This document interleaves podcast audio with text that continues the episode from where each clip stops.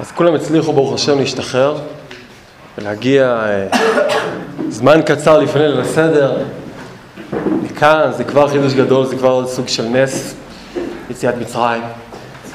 ואולי זו ההכנה הראשונה לליל הסדר שאנחנו מרשים לעצמנו בזמן כל כך אה, מתוח ועמוס לעזוב את הכל ולהתאסף ביחד ולהתכנס בשביל להתכונן לליל הסדר. אבל להתכונן, זה קצת טעים, למה צריכים להגיע עד פה, יש חנויות ספרים, מלאות בספרים, ומי שלא יכול לקרוא ספרים, יכול לקרוא קומיקס טוב, ויש הרבה ספרים, את הרבה רעיונות, ויש ברוך השם, לא, לא אלמן ישראל. אפשר להאמין ולשער שיהודים כשרים שנמצאים פה כבר אגרו ואספו מזון ובר ככל הים, רעיונות ווורטים משלים ועניינים, ברוך השם, באמת. ולהוסיף על זה לא באנו, כי זה רק יהיה יותר עומס וזה לא מה שאנחנו אוהבים לעשות. להוסיף על זה לא באנו. מה שכן, אולי נזכה הערב הזה ביחד אה, להתמקד ולהצליח בסייעתא דשמיא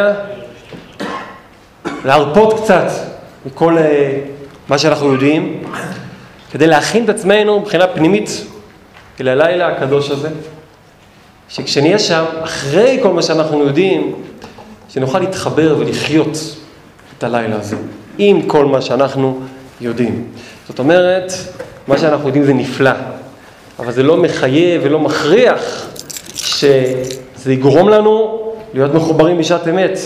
אנחנו מכירים כבר, ראינו ברוך השם כמה וכמה לילות סדרים, ואדם יודע הרבה דברים, והוא זוכר הרבה דברים, אבל המציאות בשטח, יש לה חיים משל עצמה. יש את המציאות מסביב, את המשפחה, את השעון, את הילדים, שבם את השעון, ומשום מה, משום מה, תמיד מה שאנחנו רואים מראש, זה לא מה שקורה בשטח, פתאום יש שינויים, פתאום יש גביע שנשפך, פתאום יש איזו שעה שנסחבה, ומגיע כבר החצות לילה והאפיקוימן, ואין זמן, בעל הבית לחוץ, הוא כבר שכח את כל מה שהוא למד לפני. ובסופו של דבר אתה רוצה, בואו בוא נסכים על דבר אחד כולנו, כדי שנוכל להתחיל ביחד מנקודה משותפת. בסופו של דבר, אחרי כל הרצון שהליל הסדר יהיה מוצלח ומושקע, ועם ובאמת עם בגדי לבן ועם שולחנות עם אה, נרות דולקים ועם כל מה שצריך, אנחנו רוצים לצאת השנה בליל הסדר, יציאת מצרים פרטית כל אחד ואחד. אנחנו מאמינים שליל הסדר זה לא רק אנדרטה לזכר יציאת מצרים שלפני שלושת אלפים שנה, אנחנו מאמינים שליל הסדר הזה צריך להוציא אותנו לחירות כמו שנלמד היום בעזרת השם, ואנחנו רוצים, ודאי כולנו, כל היושבים פה, לצאת בלילה הזה ממצרים. ו... יכול להיות שאם אנחנו נתכונן להרבה מאוד ידיעות, אנחנו נזכור אותם או שלא נזכור אותם. אבל עדיין לא ברור לנו אם אנחנו נצא או לא נצא, ואיך נצא, ועם מה אנחנו רוצים לצאת. וזה אני חושב שכולנו מסכימים, בזה אנחנו תמימי דעים, גם האוכלים שרויה, גם אלה שלא אוכלים שרויה, גם אוכלים קטניות, גם אלה שלא אוכלים קטניות, וגם אלה שמחמירים חומרות שעדיין אנחנו לא יודעים אותן, וכולם יקרים באמת קדושים, באמת, אז זה אסור לזלזל באף יהודי שמחמיר, כי זה כולם בהררי קודש. כולנו תמימי דעים, כל אחד עם רמת הכשרות שלו, עם רמת הפריחות של המצות ועם סוג המחזור והאגדה שמחזיק בשולחן, כולנו רוצים באמת את הנקודה הפשוטה שנקראת בשתי מילים, יציאת מצרים השנה. ואם זה פשוט, לא היינו צריכים להתאסף פה, ואם זה פשוט, לא היינו צריכים לכתוב כל כך הרבה ספרים על זה, אבל זה חייב להיות פשוט, זה חייב להיות פשוט כי כל מה שאנחנו נדע על יציאת מצרים לא יכול לגרום לנו לצאת ממצרים. אנחנו צריכים איזה נס בסופו של דבר. ונס דווקא תמיד קורה לאנשים פשוטים משום מה. בסיפורים הניסים שייכים לאנשים פשוטים. וגם במציאות. וגם לאנשים חכמים כמונו, שלא כולל פשוטים, מותר שיקרה להם נס, נכון? בעזרת השם. אז מותר שיקרה לנו נס. אנחנו מאחלים לעצמנו שיקרה לנו נס השנה, למרות שאנחנו חכמים ונבונים ויודעים את התורה כולה, שנזכה השנה שיקרה לנו נס יציאת מצרים. מסכימים? זה בסדר, יש הסכמה לעניין הזה. יכול להיות שזה יעלה לנו בעניין של החוכמה קצת. למרות זאת מסכימים. זאת אומרת, יכול להיות שזה יעלה לנו בעניין של החוכמה, למרות זאת, לוקחים את הריזיקה, כן? בסדר. אל תגידו שמראש שלא הזהרנו, צריכים להזהיר מראש. יכול להיות שזה קצת יפגע בעניין של החוכמה. אבל אנחנו מוכנים לשלם את, ה, את הכסף הזה, את, ה, את ההשקעה הזאת בשביל לצאת ממצרים. ליל הסדר זה לילה שאולי הלילה העמוס ביותר בשנה, יותר מליל יום כיפור. יותר מכל מה שאנחנו מכירים, גם במנהגים, גם בהגדים שאומרים באותו לילה, וגם, שזו הסיבה לכל זה, בשפע שיהודי מקבל בלילה הזה, עוד נגיע לזה, שהארי הקדוש מגלה ואומר שאין לילה מוצף, גדוש בהשפעות כמו ליל הסדר, שאין כמוהו באף לילה אחר, וזה אחד הנקודות באמת שמבדלות אותו, שעושות אותו כל כך שונה, שהוא לילה עמוס, עמוס, עמוס. אבל הוא לא רק עמוס בהשפעות, הוא גם עמוס בהמון המון עשיות. ואנחנו כבר שבוע, אני, אני אומר את זה ואני חושב שאני מנחש נכון, כי אני פשוט חושב על עצמי, אז מן הסתם יש איזה שותפים לזה. אנחנו לפחות שבוע, אם לא יותר, המהדרים מתחילים ממוצאי ט"ו בשבט. אנחנו עושים סימולציות בראש של כל מה שצריך להיות בליל הסדר, וחסות, וכזיתים, וגביעים, ושיעורים, וחצאי שיעורים, ואגדות, ומפות, ועוד כל מיני דברים שבאמת ממלאים את ליל הסדר, ויש רשימה ארוכה ארוכה, מהם דאורייסה, בסך הכל שתי דברים, מהם דרבונון, קצת יותר דברים, מהם מנהג, הרבה הרבה יותר דברים, וכל זה אנחנו באמת חושבים, מחשבים כל הזמן, כבר מעכשיו. בסוף כל החישובים האלה אומרים לנו דבר אחד שכל יהודי יודע אותו ואין על זה חולקים, אתה צריך, חייב כל אדם לראות עצמו, למרות כל מה שאתה עושה לקראת ליל הסדר, כאילו הוא יצא ממצרים, כלומר להיות בן חורין. כלומר, זה צריך להיות, לעלות בקנה אחד עם כל ההכנות האלה, עם כל מה שאנחנו רוצים להחזיק את הראש. מה זה להיות בן חורין? ואיך אפשר? ומה זה בן חורין בכלל? אז אולי כל זה מתחיל בשאלה הבסיסית ביותר, מה זה ליל הסדר? ואני דווקא מתחיל עם ההגדרה הזאת, ליל הסדר. המילה סדר מוכרת אצלנו כדבר מסודר. למי שקצת יודע, ליל הסדר זה הלילה האחרון שאפשר לקרוא לו מסודר, גם בגלל שזה הלילה היחיד שבו אנחנו מצווים לערוך סדר, ואנחנו בדרך כלל מקבלים את ההיפוכו של הסדר. וגם משום, כמו שכבר נראה, שצריכים לשאול שאלה גדולה על הסדר הזה, כמה הסדר הזה הוא סדר באמת מסודר. אז אולי כדאי שנתחיל ונעשה איזו סקירה מסוימת. כל אחד זוכר את זה מגיל צעיר מאוד, שהוא אמר את זה לאבא שלו, בשולחן הסדר, קדש, רוחץ וכולי, והיום כשהוא שואל את הילדים שלו, אז מתחילים בקדש. אבא חוזר לבית הכנסת, והילד עומד על הכיסא, ואומר, אבא, עכשיו מתחילים קדש. אז קידוש אני יודע מה זה. ניגשים לשולחן, עושים קידוש, זה כולל שבס, עושים קדש, מרגיבים את הגביע עם היין, קידוש. טוב, זה התחיל טוב. אחרי קדש, אז אבא שואל את הילד, מה עכשיו? אז הילד עומד, אומר, רוחץ. וגם את זה אני יודע מה זה, רוחץ זה ליטול ידיים, אז ניגשים ליטול ידיים, זה ממש כמו שאנחנו עושים כל שבוע, אבל כשאתה נוגע בנטלת צועקים, אומרים לך, עצור, בלי ברכה, שלא, כן? בלי ברכה. למה בלי ברכה? אז מסבירים לך שזה עכשיו לא נטילה להמוציא, אלא מה? אתה הולך לאכול כרפס. כלומר הסלטים, לפני המועצים, מגיע סלטים, זה קצת מוזר. זה גם לא סלטים בדיוק, כי כשאתה נוטל ידיים, בלי ברכה, כדי לאכול מירק שטיבולו משקה, ואתה ניגש אחרי ארוחת זה כרפס, מגישים לך או צנון, תפוח אדמה או סלרי, כל אחד לפי מוצאו ועדתו, ושם, אתה רוצה כבר לאכול את הדבר, סוף סוף אתה כבר רעב, אומרים לך לא, פחות מכזית. ואחת השאילתות אגב ששואלים הרבה אנשים זה למה הכזית של כרפס הוא כזה קטן ושל מצה הוא כזה גדול. אבל בכל אופן, הכזית הזה של הכרפס, אסור לך לאכול כזית, כדי ש, כדי שמה, שהסלט הבא יהיה מרור, צריך לפתור אותו, אי אפשר לברך עליו, זה מר מדי, סם המוות, אז אתה תשמור את הברכה גם חולה, אחר כך אל תאכל, תאכל יותר מכזית. אז זה לא סלטים, כי אף פעם לא עצרו אותי באמצע סלטים אה, בשביל, אה, באמצע, כי לפני כזית. ואחרי קרפס, אתה שואל את הילד מה עכשיו, אז הוא אומר לך עכשיו אחרי קרפס, אם אני זוכר נכון, יח"צ, כן, לא דילגנו את הסדר, יח"צ. ואתה עושה דבר שלעולם לא תעשה אותו בליל שבת.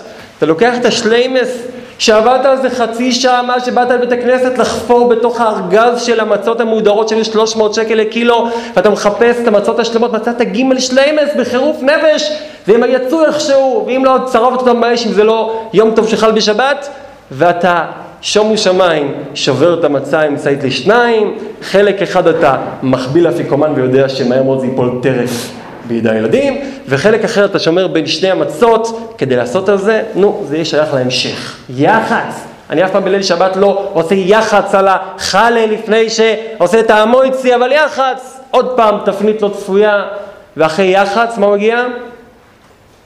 סוף סוף, מגיד. אז מגיד אני יודע מה זה, מגיד זה זמירות אולי? לא, זה לא זמירות. מגיד זה וורטים? כמעט, זה לא וורטים. מגיד, כשאתה רוצה כבר לפתוח את הפה ולהטיף את דברי התורה לילדים, אומרים לך תעצור. אתה לא מתחיל, הילד מתחיל. בדרך כלל הילד מתחיל, כשאתה מתחיל לדבר, הוא מתחיל להפריע לך, ואז אתה שואל מה אתה רוצה, ואז אתה נכנס לדו-שיח. פה אתה לא מתחיל את ההגדה שהילד שואל מה נשתנה, ואם ילד, האישה תשאל, אם האישה לא שואלת, אתה שואל את עצמך במקרה הכי גרוע. אתה חייב לשאול מה נשתנה. אף פעם אתה לא עושה דבר כזה.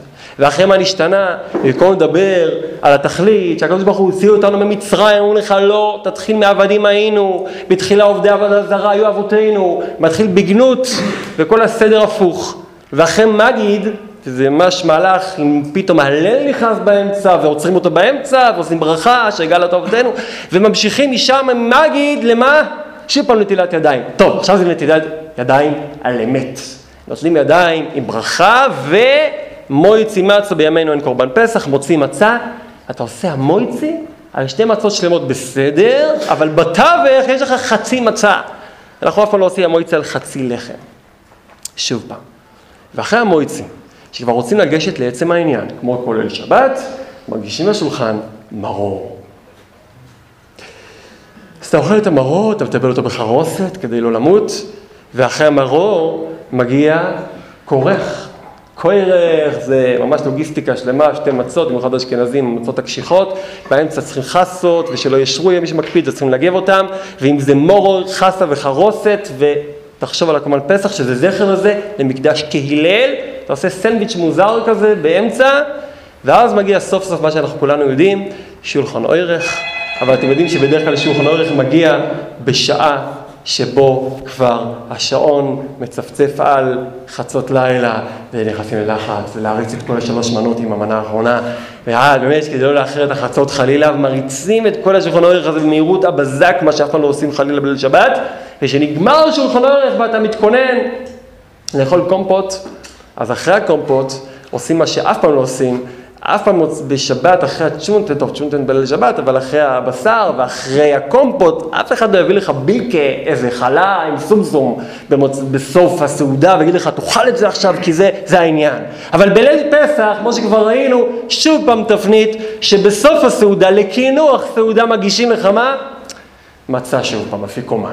ואתה צריך להתמקח עם איזה ילד שעומד על הכיסא ומוציא לך בכוח הודעה שלא באשמתך על כל מיני דברים שלא חשבת פעם להבטיח לו, בחצי הלילה, כדי לא לאחר באמת חלילה את הזמן הזה של חצות לילה, ואתה גומר עם האפיקוימן, ואחרי האפיקוימן, שאתה כבר רוצה ללכת הלאה, אם אחרי הצופן מגיע ברכת המזון כצפוי, אבל אחרי ברכת המזון לא מגיע אור החיים על הפרשה, וגם אי אפשר ללכת לישון, אלא מגיע מיד אחרי הבורך.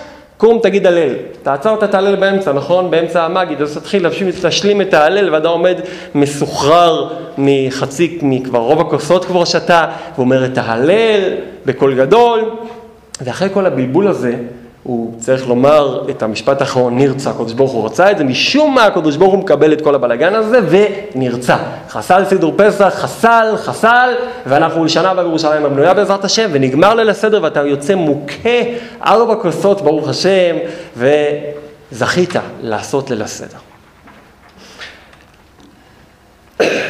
אם נחשב שנייה רק על הסדר הזה, בלי מה שאנחנו יודעים, אמרנו, אנחנו היינו פעם חכמים עד לרגע הזה, אנחנו משתדלים להיות פחות חכמים עכשיו, זה קצת לא מובן, קצת לא מובן הסדר הזה, נכון? קצת לא מובן, קצת לא מובן. אה, ויש עוד כמה דברים לא מובנים. ואולי, כמו שזה נראה, אם אנחנו נסתכל על זה באמת בצורה מאוד פשוטה, בלי גינונים, נדמה שבעל הגודל, עורכי הסדר, חז"ל שתיקנו לנו את הסדר הזה, אולי ניסו לבלבל אותנו, ניסו לבלבל אותנו. הרגליים לדבר שכן, הרמב"ם אומר ש... ליל הסדר מלא במנהגים, חלקם נהוגים אצלנו, חלקם פחות, שמטרתם לעורר תימהון ושאלה, אבל הסדר ברור באופן מוחלט, זה ברור לכולי עלמא, שנדמה כאילו, זה נראה ממש, שליל הסדר בסדר שהוא קובע לנו, מנסה לתפוס אותנו כל הזמן, לא מוכנים, אולי, אולי הוא מנסה לתפוס אותנו בלתי מוכנים, לא צפוי. הוא כל פעם עושה תפנית לא צפויה בעלילה, וכל פעם שחשבת שמגיע שלב מוכר, מגיע שלב לא מוכר. פעם אחרי פעם, פעם אחרי פעם, פעם אחרי פעם, פעם אחרי פעם, ואולי יש פה משהו. אולי יש פה משהו. אולי בסדר הזה שצועק דרשני, יש משהו שכמו שהוא נראה כפשוטו, שליל הסדר מנסה להפתיע אותך, אולי כפשוטו מנסה להפתיע אותך. אולי אני מנסה לתפוס אותך בלתי מוכן, למה אני לא יודע עדיין, אבל ככה זה נראה. ולפני שנסתכל על העניין הזה, מה שברור זה שליל הסדר שנקרא ליל הסדר, וכמה שזה מוזר, זה לא סדר, זה הפוך מהסדר, אולי קוראים לו ליל הסדר בגלל שהוא ליל הסדר החדש. אולי זו בדיוק הסיבה שהוא נקרא ליל הסדר, שכל השנה אתה מחובר לסדר מסוים, ופעם בשנה מכתיבים לך סדר חדש. הלילה הזה אולי נקרא ליל הסדר, משום שבלילה הזה, זה ליל הסדר בידיעה. מנחיתים עליך מלמעלה ומכתיבים לך סדר חדש שאתה לא רגיל אליו. סדר חדש שמפתיע אותך פעם אחרי פעם, הנה הנה הפתעה נוספת. פעם אחרי פעם מפתיעים אותך, לא ציפית לזה, לא חשבת על זה, אבל הלילה הזה מצליח שוב ושוב ושוב להשאיר אותך פעום פה, מופתע. ואכן כן, כמו שתכף נלמד בעזרת השם, באמת, באמת, באמת, יישר כוח למזגן, שיעזר לנו קצת בעניין הזה. באמת, באמת, כאן הבן שואל. טוב, זה היה חלק מהעניין. באמת, הלילה הזה הוא ליל של סדר, נאמר את זה דבר שבעזרת השם תקף נבין אותו, רק נאמר אותו ככותרת. סדר זה אחד הדברים הכי חזקים בעולם שלנו, סדר משפיע ברמה הכי חזקה אם אתה תגיש לשולחן בסדר הלא נכון, אתה יכול להרוס את חוויית האכילה. אנשים שיודעים ממלצר יודעים כמה חשוב הסדר של המלצרות, יש מקומות שבהם זה ממש יהרג ואני אעבור. אם אתה תגיש למישהו חלילה קומפוט לפני מנה מרכזית, זה דבר בלתי נסלח, אתה מבין לבד את זה, כן?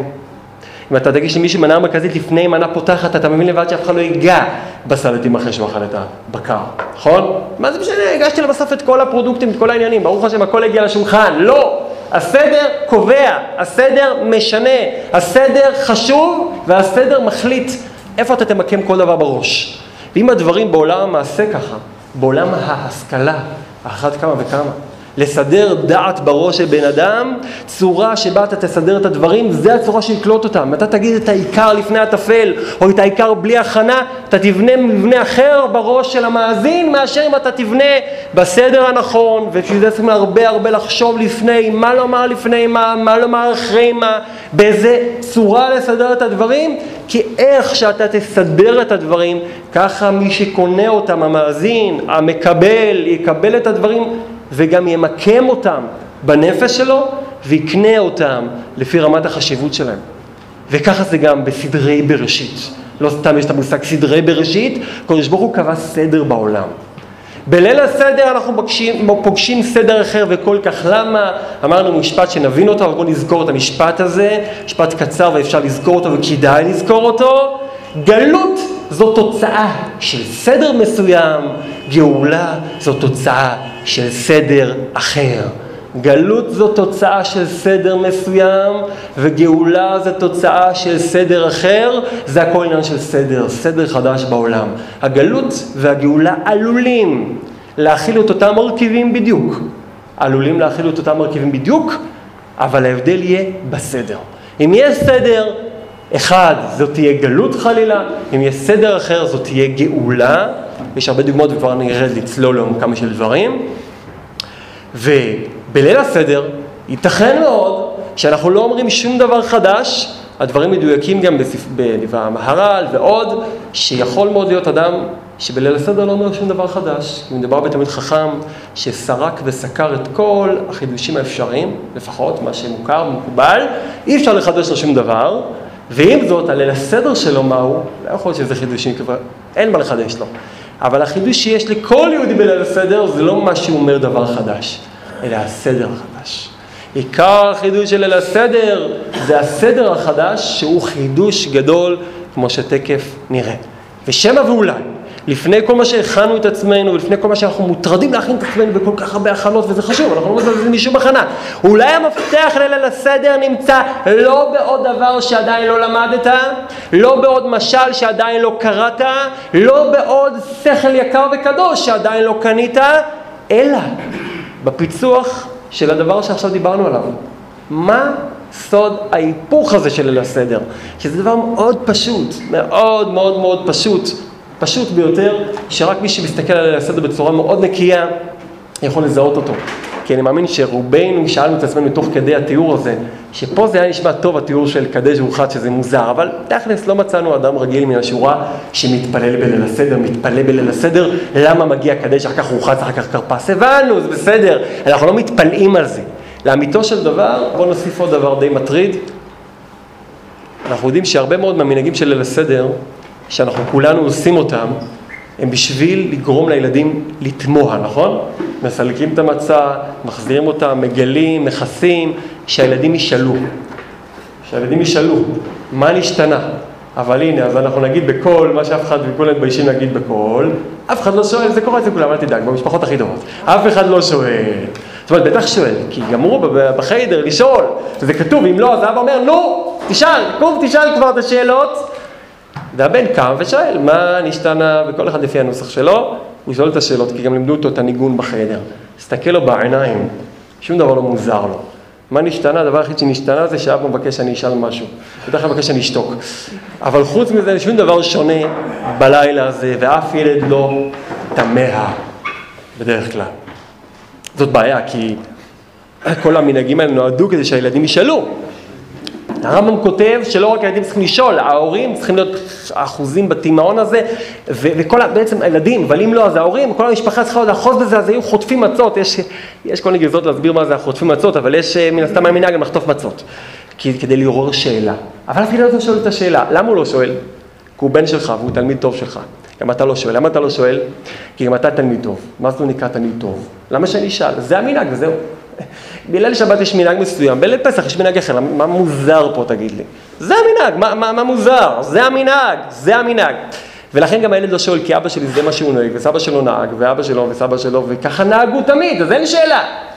טוב, אולי פה יש משהו. אולי פה יש משהו. אנחנו מאוד, מאוד ממוסדים היום, זה חלק מהעניין. כשאנחנו ממוסדים, אז אנחנו חיים באופן מאוד פשוט. מה שלא יעשו, אם זה המנהג מקובל עליי. אז אולי צריכים לחפור מתחת לעניין הזה, לא כדי לקעקע אותו, אלא כדי לשאול שאלה בסיסית. למה? זה לא מוזר. ובעצם שום דבר לא מוזר. שום דבר כבר לא מוזר לנו. אנחנו לא מכירים כמעט את המקום שבו נעצור ונשאל שאלות, ונטמע, ונתפלא, ונשאל, או לפחות נרשה לילדים שלנו לשאול. אתה יודע מה? אתה חכם. למה הילד שלך לא מסוגל לשאול? הוא כבר טבוע בקירות הבית שלא שואלים שאלות. אז אולי צריכים לגשת לשם, בסדר? אמרנו שזה, ניקח את הסיכון מראש, אנחנו פחות נהיה חכמים הערב, פחות חכמים, בסדר? פחות חכמים, ואולי נשאל שאלות בסיסיות פשוט, פשוט ניגש לעצם הדבר. כמו שכתוב בהלכה, פשוט, לפני כל התוספות החשובות. האלף בית שלנו כדי לגשת לדבר זה להבין בכלל מה זה יציאת מצרים. כי זה העיקר של הלילה הזה. מה זה יציאת מצרים? זה גם יוביל אותנו, בעזרת השם, לגעת בסדר החדש שדיברנו עליו. אולי גם ניגע בפתרון, בהמשך, של הבעיה שלנו, למה אנחנו לא יכולים לשאול שאלות. דרך ההבנה מה זה יציאת מצרים. אז ההבנה מה זה יציאת מצרים, אנחנו נבסס אותה על יסוד גדול, שהמהר"ל אומר, כמובן שהדברים בהרחבה יותר גדולה נמצאים אצל הארי, לא נרחיב בהם בכוונה, כדי לגשת לעצם העניין, אבל ניגע טיפה, ואם יישאר זמן בסוף גם נגיד יותר מזה. והשאלה שהיא בעצם הפתיח של היסוד הזה, וכולנו מבחינים דבר ראשון, הבחנה ראשונה, הדבר הכי בולט בסיפור יציאת מצרים זה החיפזון והבהילות, כן, פשוט. אנחנו יודעים שיציאת מצרים היה הרבה ניסים, אבל בולט לעין חיפזון ובהילות. מהרגע שבו מגיע הזמן של הגאולה, מרדכם חגורים, נעליכם ברגליכם, בקליכם בידיכם, ואכלתם אותו בחיפזון, אין זמן, מהר, תחכו, אין מועד מדויק, זה כחצות הלילה, אני יוצא בתוך מצרים, אין תאריך מדויק, אין שעה מדויקת.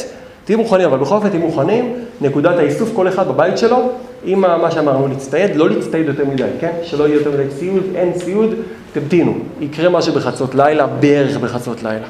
ויוצאים ממצרים החוצה בבת אחת, בזריזות, במהירות, בבהילות, והכל בפסיכה, בדילוג, בחיפזון. שואל המהר"ל שאלה, בעצם זה לא רק שאלה אחת, יש שאלות, אבל אנחנו נתייחס לשאלה הבסיסית שאומרת ככה. אנחנו בליל הסדר נאמר את המשפט האלמותי, המשפט העתיק והישן שאמרו אבותינו לבניהם, אילו לא הוציא הקדוש ברוך הוא את אבותינו ממצרים, הרי אנו, בנינו וכולי, בני בנינו, כולנו היינו משועבדים לפרעה במצרים. זו שאלה שכל אחד צריך לשאול את עצמו את השאלה הזאת. מה זה נקרא, מה זאת הקביעה וההנחה שאם לא הוציא הקדוש ברוך הוא את אבותינו מצרים, מוכרח שאנו, בנינו, כולנו היינו משועבדים לפרעה במצרים. אבא יקר, במקרה שאנחנו הבן ששואל את השאלה, אני קצת למדתי היסטוריה, אני קצת מכיר את הפוליטיקה, את, את המציאות המדינית בעולם. זה לא קורה, בסדר? באמריקה היו הרבה שנים שהיו עבדים, היום זה הס מלהזכיר. לא לפני הרבה מאוד שנים זה היה מאוד מקובל, היום זה מאוד מאוד לא מקובל, מי שמחזיק עבדים זה מדינות עולם שלישי ומטה. אז למה אתה קובע באופן כל כך מוחלט שאם הקדוש ברוך הוא לא הוציא, היינו נשארים עבדים? לא חייב להיות, שלושת אלפים שנה זה זמן מספיק רחב בשביל יריית ההיסטוריה כדי ליצור תהפוכות, ומצרים שלנו זה לא מצרים של פעם אמנם בעקבות יציאת מצרים, אמת, אבל יש מספיק אירועים מדיניים בעולם שהיו מחלצים אותנו ממצרים, לא חסרים עמים שהיו משועבדים וזכו בעצמאות, בסדר? זה, זו קביעה יותר מדי אה, מרחיקת לכת, כן? היינו משעבדים עד היום, אתה חושב שהיינו משעבדים עד היום לפרעה מצרים? המהר"ל כן שואל את השאלה הזאת, הוא שואל אותה ממש בצורה מאוד מפורשת. ועליה הוא מייסד את אחד היסודות שמתרץ כמה שאלות שלו, והוא מתרץ ככה. הקדוש ברוך הוא היה יכול לתת לעולם ולהיסטוריה לפתור את בעיית פרעה ומצרים. בכל מיני דרכים שהיו באמת גורמים לאבותינו להשתחרר אחרי כך וכך שנים, אולי גם להגיע לארץ נושבת ולבנות לעצמם עצמאות, יכול להיות. אבל אם זה היה קורה באופן הטבעי, ההיסטוריה הרגיל, בצורה טבעית, תהליך, היינו נשארים עד היום עבדים עצמאיים אמנם. במהות לא היינו מתקלפים מהגדרת עבד, אלא היינו הולכים להיות עבד, תזכרו את המושג הזה, עבד משודרג, כלומר עבד שגם יכול לבחור בעצמו, לעצמו את ראש הממשלה שלו, עבד שיש לו פיסת אדמה, עבד שיש לו דגל, המנון, מה שאתם רוצים, הכל היה לנו, אבל היינו נשארים עבדים במהות שלנו. כי מהות אי אפשר להמיר, ותכף אני מבין, זה אי אפשר להמיר מהות בלי התנאי שתכף נדבר עליו, זה בלתי אפשרי. כלומר, מהות זה לא דבר שמתחלף גם ברבות ברבות ברבות הזמנים. יש תהליכים של צמיחה טבעית, יש תהליכים של התפתחות, יש תהליכי שינוי ודאי, ושינוי לא מחייב המרת מהות, יכול להיות שיש שינוי ארוך וענק שמקיף באמת סקאלה ענקה של, ענקית של תחנות, שהשינוי יש שינוי על גבי שינוי, אלפי שינויים, המהות תישאר אותה מהות, יש אנשים שחווים בחיים שלהם המון שינויים, הם נשארים אותו בן אדם משודרג, מורחב, הם הוציאו מרפסת, הוציאו עוד חדר, הצמיחו גג, הצמיחו בניין, הפכו להיות עיר, הם נשארו אותו אדם, יותר גדול, יותר מורחב, הם לא נהיו משהו חדש, כדי להיות משהו חדש צריכים משהו אחר. אומר המהר"ל, היה יכול להיות שהיינו נשארים, יוצאים מצרים בתהליך טבעי, היינו נשארים עבדים, ומשל נוסף לתירוץ אחר, אבל מתחבר גם לפה, שהוא אומר, יש שריפה, יש שני דרכים לכבות את השריפה, גשם יורד מכבה את השריפה, מגיע מישהו עם צינור ועובד לכבות את השריפה, גשם יורד או צינור מכבה, בשניהם השריפה כבתה, הבית ניצל. יש הבדל אחד. כשגשם יורד מכבה את השריפה, הייתה שריפה, היה גשם, ניצל הבית, יפה מאוד. זה לא היה, לא היה פה יד מכוונת בשום צעד, לא היה פה השגחה, לא היה פה כוונה, לא היה פה תוכנית, אם אין פה כוונה, אין מישהו שהמיר משהו. לא הייתה פה המרה. הגשם, האש הגיעה משום מקום, הגשם הגיע משום מקום, שניהם גרמו לתוצאה הסופית שבית ניצל, נחרח חלקית. אבל לא היה פה תוכנית, אם אין פה תוכנית לא הייתה פה המרה. אין מצב שבו משהו יהפך להיות משהו אחר בלי יד מכוונת.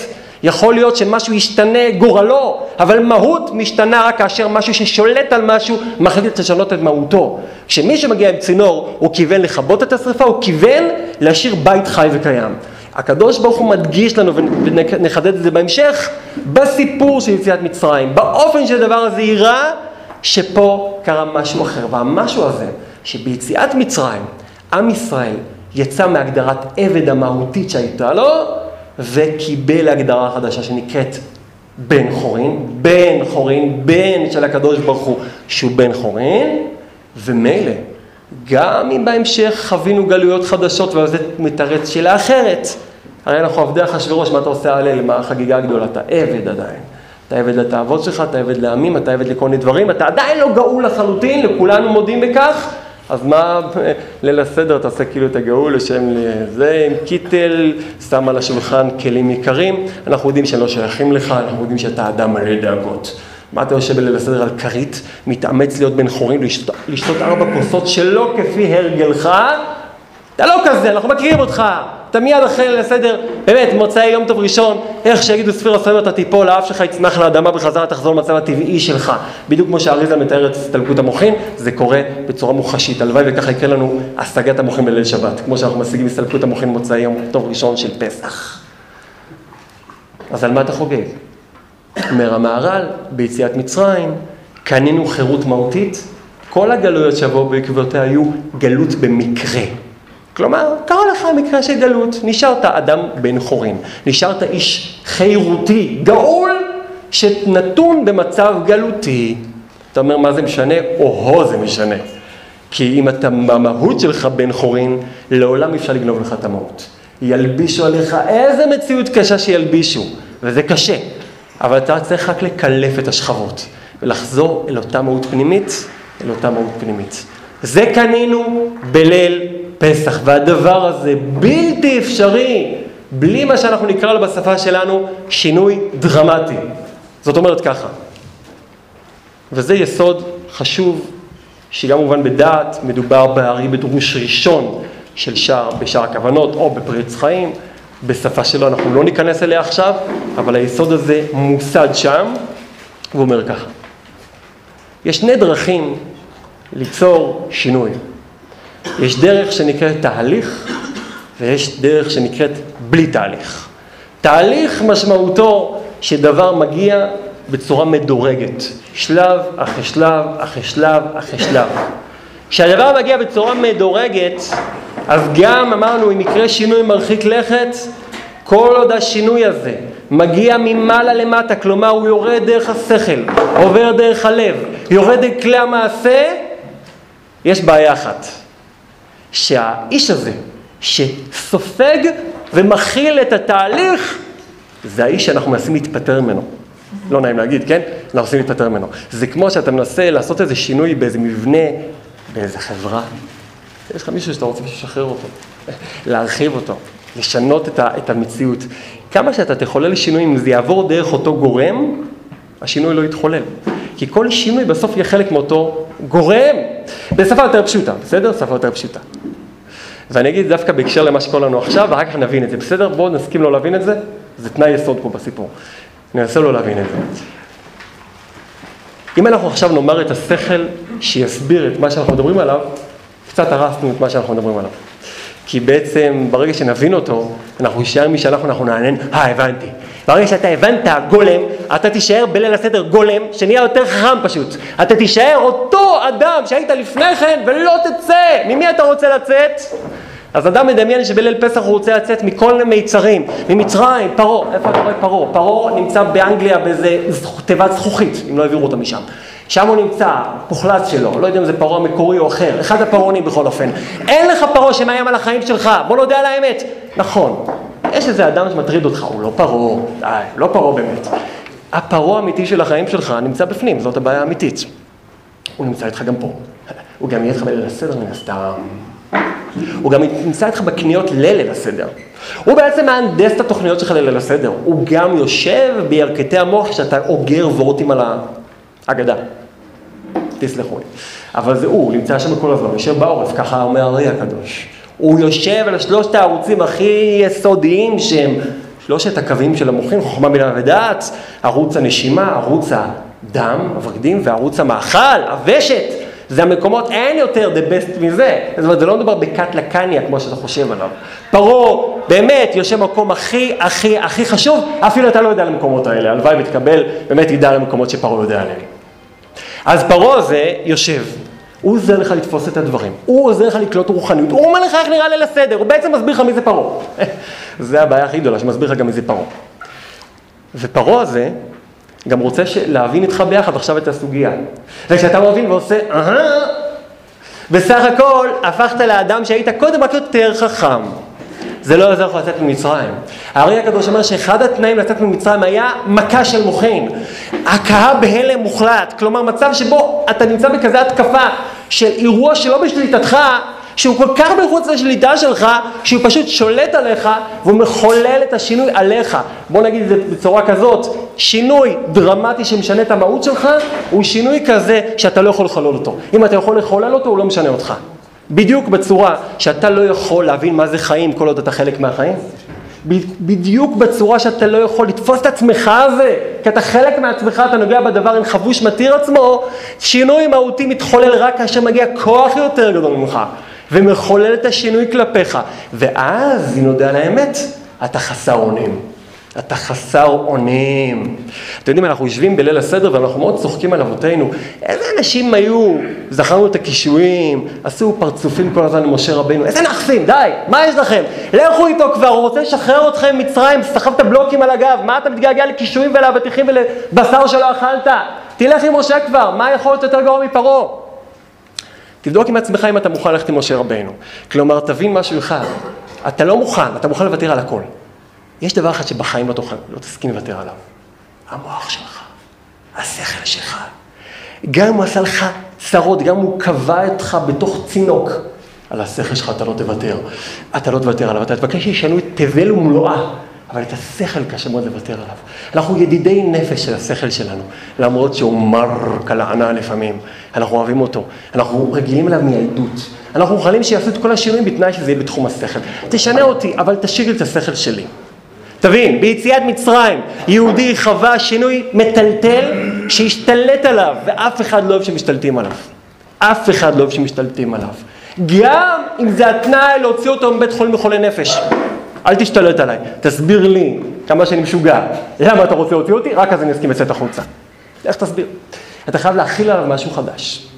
אומר המהר"ל, ביציאת מצרים קרה משהו חדש, שאנחנו יכולים לתאר אותו רק כמו שחז"ל אומרים, כמו לידה. כי זה הדבר היחיד שבו אדם באמת חווה חוויה שהוא לא חלק ממנה. שאילו היה חווה אותה עם ידיעה ועם תפיסה עצמית, הוא היה צריך ללכת אחר כך לסדנת התאוששות של שנתיים לפחות, באיזה כפר נופש, לשחרר אותו מה, מהטראומה הזאת שהוא עובר מעולם לעולם. תאר לך שיום אחד אתה הולך ברחוב, אתה פותח דלת ואתה מוצא עצמך בעולם אחר לחלוטין. לא מוות קליני, עולם אחר לחלוטין. פתאום אתה מגלה איברים חדשים, מציאות חדשה. אוי ואבוי, חוקי טבע, חוקי יסוד חדשים, נס שלנו שאנחנו לא חלק מהחוויה כי אין לנו דעת. אבל בשנייה שאתה חווה את זה, זה במוות. נס שלך שאתה מת, אין לך זמן לתאר, לח, להיות אה, מוכת עם ההון בעקבות כך. בחיים כמעט לא קורה דבר כזה, זה עלול לקרות רק לאדם, אולי, שהיה בבית כלא, פסקו לו 80 שנה בבית כלא, לכל החיים, ופתאום תופסים אותו בצווארון וזורקים אותו מבית הכלא והוא עומד מחוץ לחומות ובבת אחת, בלי הכנה, בלי עורכי דין, הוא אומר, רגע, מה קורה איתי, איפה אני נמצא? אני לא מבין איפה אני נמצא בעולם. הוא לא יודע מי עשה את זה בשבילו, הוא פשוט זרקו אותו החוצה והוא קיבל זהות חדשה והוא לא יודע איך זה קרה, לא היה פה תהליך, לא היה פה כלום. אילו אותם אירועים היו מתרחשים בצורה של תהליך, לא היינו יוצאים ממצרים, גם אם פיזית היינו מחוץ ממצרים, היינו נשארים עבדים בני חורין כאלה, אבל עבדים. הארי מדבר על זה, על הנושא של המשכת המוחין, לא נרחיב עכשיו, שאם אתה משיג משהו בצורה של תהליך, הרסת אותו. אתה תהיה משודרג, תשאר מי שאתה. ואם הבעיה זה אתה, אז יש לנו בעיה גדולה מאוד, כי אתה נהיית בעיה יותר גדולה פשוט. אתה נהיית בעיה יותר גדולה. שוב, אתה נהיית בעיה יותר גדולה. שוב, אתה נהיית בעיה יותר גדולה. בסדר? אפשר להגיד את זה עוד פעם? נהיית בעיה יותר גדולה. כי התחלת להבין גם כן, עד עכשיו היית לפחות לא מבין, עכשיו אתה גם מבין גם כן. אתה מכיר את האנשים שמבינים את הבעיות שלהם? אני מבין את הבעיה שלי. לא, כבר אי אפשר לעזור אף פעם. הוא גם יודע מה הבעיה שלו. ואם הוא יודע מה המזל שלו, אוי ואבוי ואבוי, כי גם הוא יודע מה המזל שלו. ואם זה המזל שלו, וזה מה ששולט עליו, ואגב, זה מה שמצרים ידעו, הם ידעו בדיוק מה המזל של כל אחד. הם היו שולטים על המזלות, והם היו אנשים חכמים, הארי אומר שפרעה לא היה בכלל מה שמציירים אותו בקומיקסים, צריכים לבקש באמת לעשות הצהרה של בקשת מחילה כללית מפרעה, זה ממש הרצאת דיבה. הוא לא היה אדם טיפש, והוא לא היה אדם ממש עלוב נפש כמו שמתארים אותו, הוא היה אדם עוצמתי ביותר, העוצמתי ביותר שהעולם מכיר. מן הסתם, אולי עד, פר... אולי עד המן, אדם עוצמתי, לא משנה הגודל שלו, הוא היה עוצמתי, הוא היה יכול להיות מת, המאמן הכי טוב בעולם. אדם חזק ביותר, מדבר מילה, העולם רועד ממנו. פרעה, העוצמה שלו הייתה שהוא ידע עליך, הוא ידע עליך. וכמו שארי אומר, כמו שדיברנו בשם המהר"ל, בליל הסדר, ביציאת מצרים, לפני ליל הסדר, מה שקרה זה שינוי דרמטי, שלא אנחנו שלטנו בו, לא אנחנו יכלנו לצפות לו, אפילו לא הצלחנו לתעד אותו, הוא פשוט השתלט עלינו, וזה מה שגרם לנו לצאת החוצה מעבדות לחירות, אבל יש בעיה. יש בעיה. יש בעיה מכיוון ששינוי דרמטי הוא שינוי חד פעמי. אחרי שינוי דרמטי חד פעמי, מה מגיע? שגרה ברוכה. שגרה ברוכה. כלומר, חוזרים לתהליך. במילים אחרות, חוזרים לרצף. במילים אחרות, ספירת העומר. אחרי ליל הסדר, עם כל הדרמה של המוחין שמגיעים עלינו בהתקפה, מי שלא מקובל לא סובל מזה, אבל מקובלים יודעים את זה, זו התקפה של מוחין, פשוט לא פשוט בכלל להשיג את זה, אבל אדם פשוט גם מרגיש, מגיעים המון, המון שפע, ארבע כוסות, האדם הכי פשוט מרגיש את זה בארבע כוסות לפחות.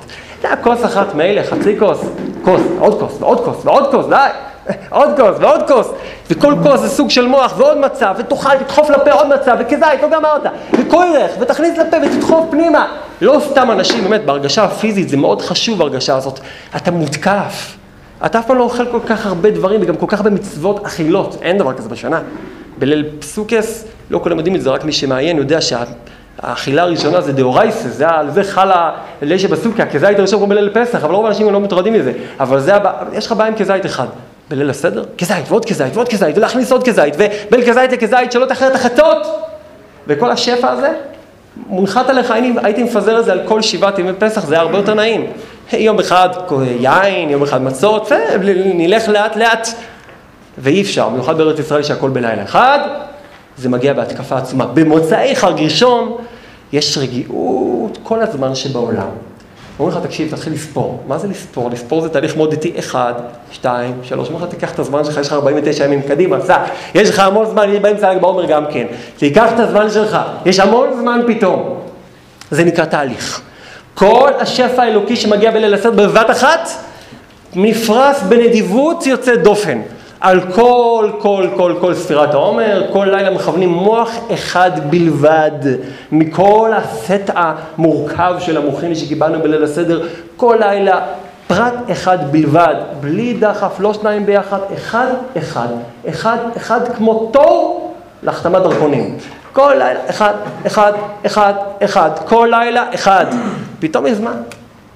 מה הבעיה? הבעיה היא שכשיש זמן ויש תהליך, יש את הצרה הצורה שאנחנו נקרא לה עכשיו הסתגלות. יש את הדרמה הגדולה, שטלטלו אותך, ואז זה מתחיל להיות מובן. ואתה מתחיל להתאכלס, להתרגל, להסתגל, לעכל, ואז אתה נהיה חכם, אה, הבנתי מה קורה פה. עכשיו אני מתחיל לעכל את מה שקרה בליל הסדר. ברגע שאתה מתחיל לעכל את מה שקרה בליל הסדר, איבדת אולי את החירות? יכול להיות. אתה נהיית מי שאתה מכיר היום בעצם, כי אתה התחלת להיות אדם רגיל, שמקווים את עצמו, מכיר את מה שקורה לו, יודע שהוא יהודי. בוא נלך יותר פשוט. הסתגלות זה מה שאנחנו קוראים לזה היום. אתה מניח תפילין? יופי. אתה מתעלף? לא. למה? כי אני יהודי פשוט, מה הקשר? אתה מתפלל כל יום שאחרי, מדבר לפני השם, אתה מתעלף לו. למה? כי אני יהודי פשוט. מה הקשר? אתה מדבר לפני השם. כלומר, אם היו לוקחים אותך עכשיו, אומרים לך, תקשיב, עכשיו ברכת חמה. אנשים פשוטים, יהודים פשוטים, מתרגשים. אחת ל-28 שנה. אתה לא יהודי בעל מעלה, מה אתה מתרגש כל כך? לא, תשמע, זה, זה משהו, זה דרמטי, זה, זה פעם ב-28 שנה. זה לא צחוק, זה אמיתי, הוא מתרגש באמת. יש משהו שאנחנו לא מסתגלים אליו, אז אנחנו חוזרים להגדרה הפשוטה, שהכל מאוד מאוד מאוד מרגש. אבל כשאני מסתגל, ואני מבין, ואני חי את היהדות שלי לפי ההבנה שהבנתי, אני כמעט לא נוגע בה. אדם עומד בליל שבת עם גביע של קידוש, זה מעמד נורא הוד. זה מעמד של חופה וקידושין בין קודשא בריך ולשכינתה, זה התיאור שהאריזל אומר כפשוטו, בלי עכשיו ספרי דרוש. כפשוטו זה מה שאתה עושה, מחזיק את הגביע, זה ממש מעמד חופה. למה אתה לא מתרגש? אתה נהיה שותף לקדוש ברוך הוא, אתה מעיד על ייחודו, אתה גם החתן, אתה גם העד, אתה גם הכלה, מכל מיני זוויות. רק מה? נו בסדר, ליל שבת, אני יודע מה זה קידוש, זה שומרים וילכו לו נכון, זה קידוש, אני אגיד לך כבר מה זה, מה העניין הזה, מה, מה העניין של זה, כבר אני אסביר לך את העניין. שנייה, לפני שאתה מסביר את העניין, האם אתה מרגיש את העניין? האם אתה קולט את גודל המעמד? לא. למה? לא כי אתה סתום חלילה, כי אתה מסתגל. אתה מסתגל, אתה רגיל, זה המנהג, זה המהלך, אני שם, זה ידוע. כשאדם אומר זה דיבור, ואנשים אומרים, אה, זה כתוב בספרים, זה הרגע שבו אתה יודע, אין קשב. לא, אנחנו, אנחנו לא מדברים על אותו דבר, בואו ניפרד כידידים. אנחנו לא מדברים על אותו דבר, זה לא, זה לא אותו דבר. ברגע שאתה אומר, הבנת השכל שרוצים לתת לך קורס אל ההגדרות המוקדמות שלך. ואם ההגדרות המוקדמות שלך הן הגדרות של חירות, בסדר. אם לא, גם יספרו לך את סיפור הגאולה, אם הבנת אותו, סיפור של גלות משודרגת. זה בדיוק ככה. זה בדיוק ככה. למה אנחנו אומרים את זה? כי זה גם הכנה להבנה שאדם שואל את עצמו, מה, מה אני רוצה חירות בליל הסדר, כמו שתכף נראה. תפסיק לחשוב על פרעונים, ותפסיק לחשוב על, על יהודים עם, פתול נתפסים לפני שלושת אלפים שנה, די. זה היה פעם, נכון. אנחנו לא עושים זכר ברמה של להקים אה, מוזיאון לזכר יציאת מצרים. זה היום. אם אתה לא קולט שאתה בגלות ויש לך פרעון על הראש, אז אין, אין, אין עדיין על מה לדבר. הגלות העיקרית של האדם זה אובדן חוויית המהות החירותית שקיבלנו.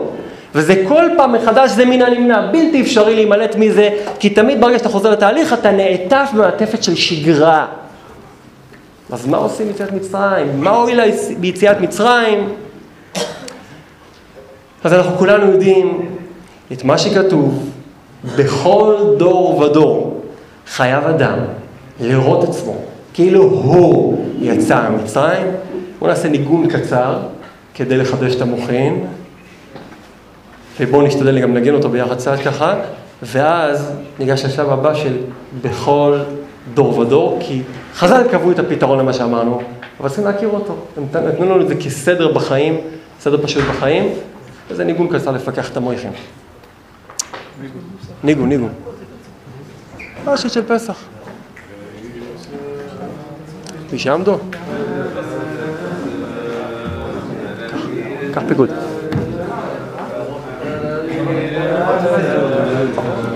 No.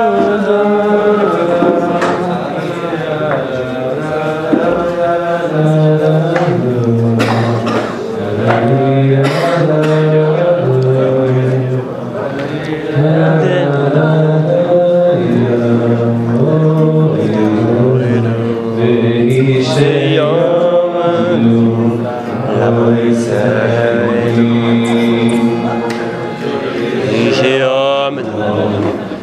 די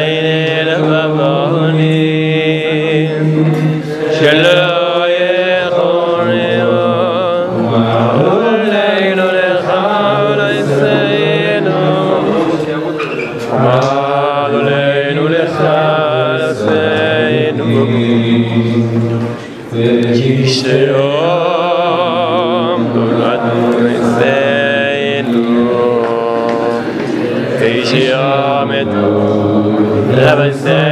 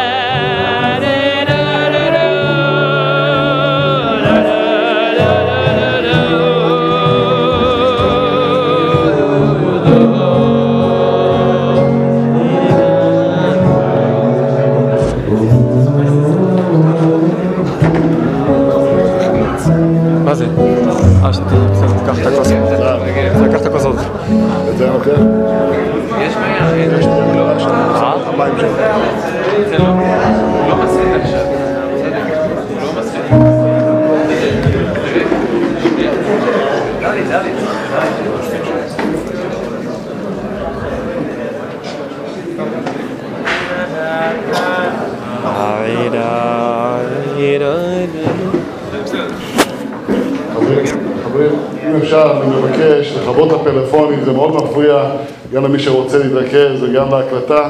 אם אפשר לכבות, לשים את זה על שקט, תודה רבה, אנחנו ממשיכים.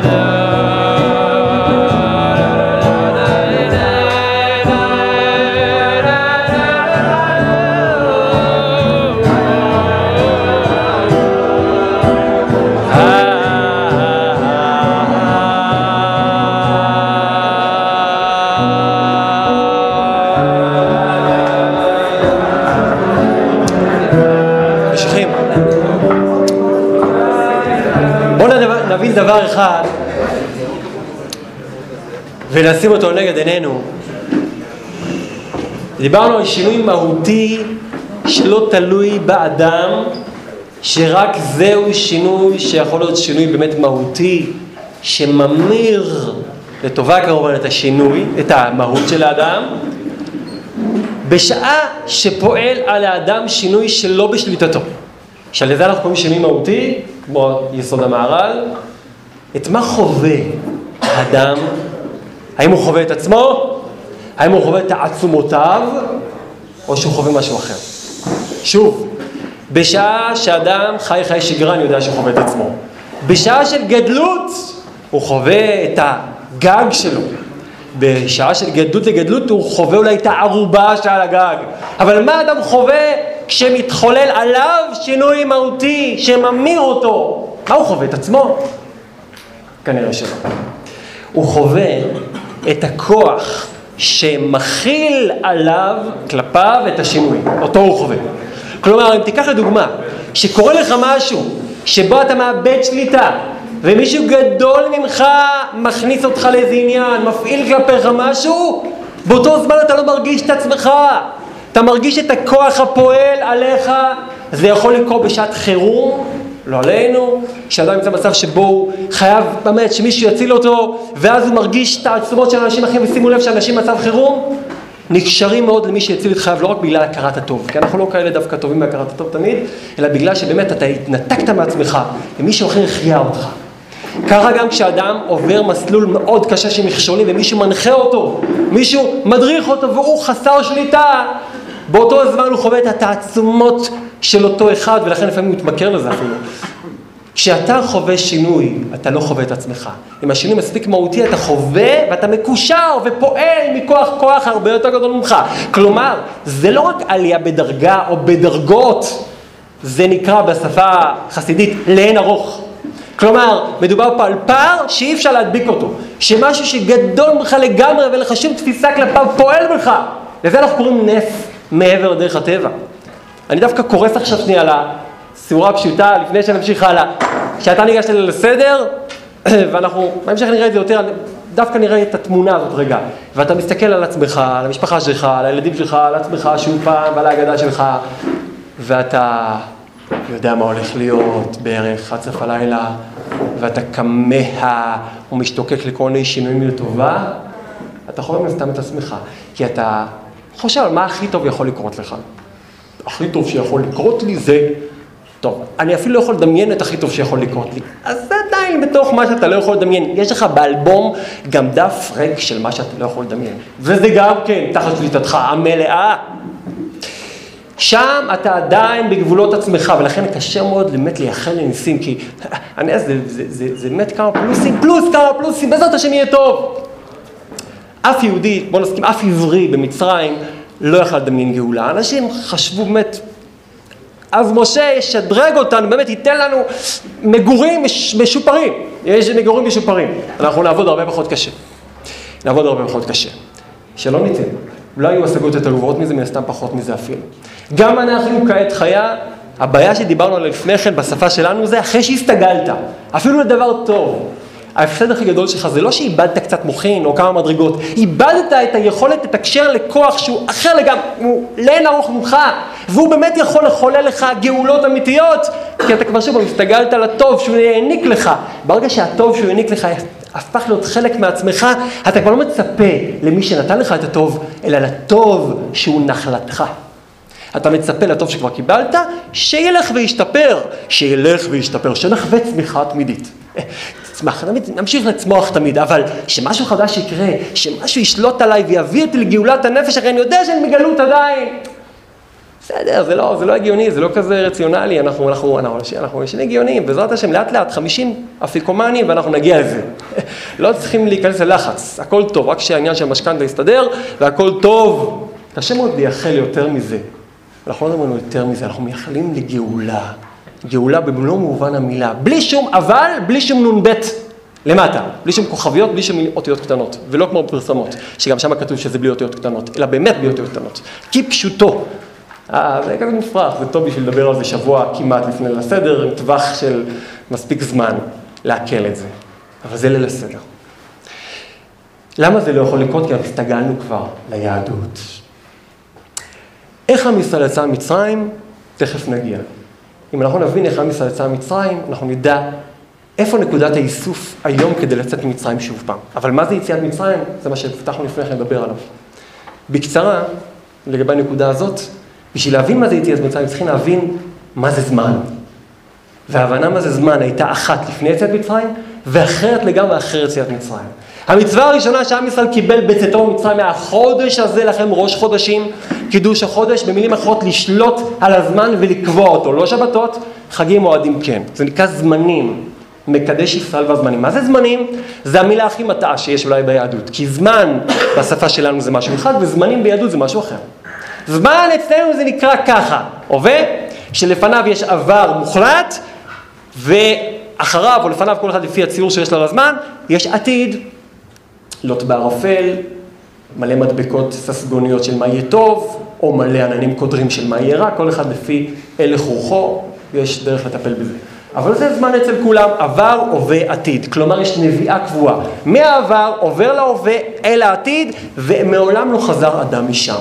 לא היה אדם שחזר מהעתיד אל ההווה, רק בסיפורים, ולא אדם שחזר מההווה אל העבר. לא קרה דבר כזה, זה לא יכול לקרות. העבר נובע אל ההווה והופך להיות עתיד בהמשך, וזה אומר שהכל מוחלט, הכל צפוי.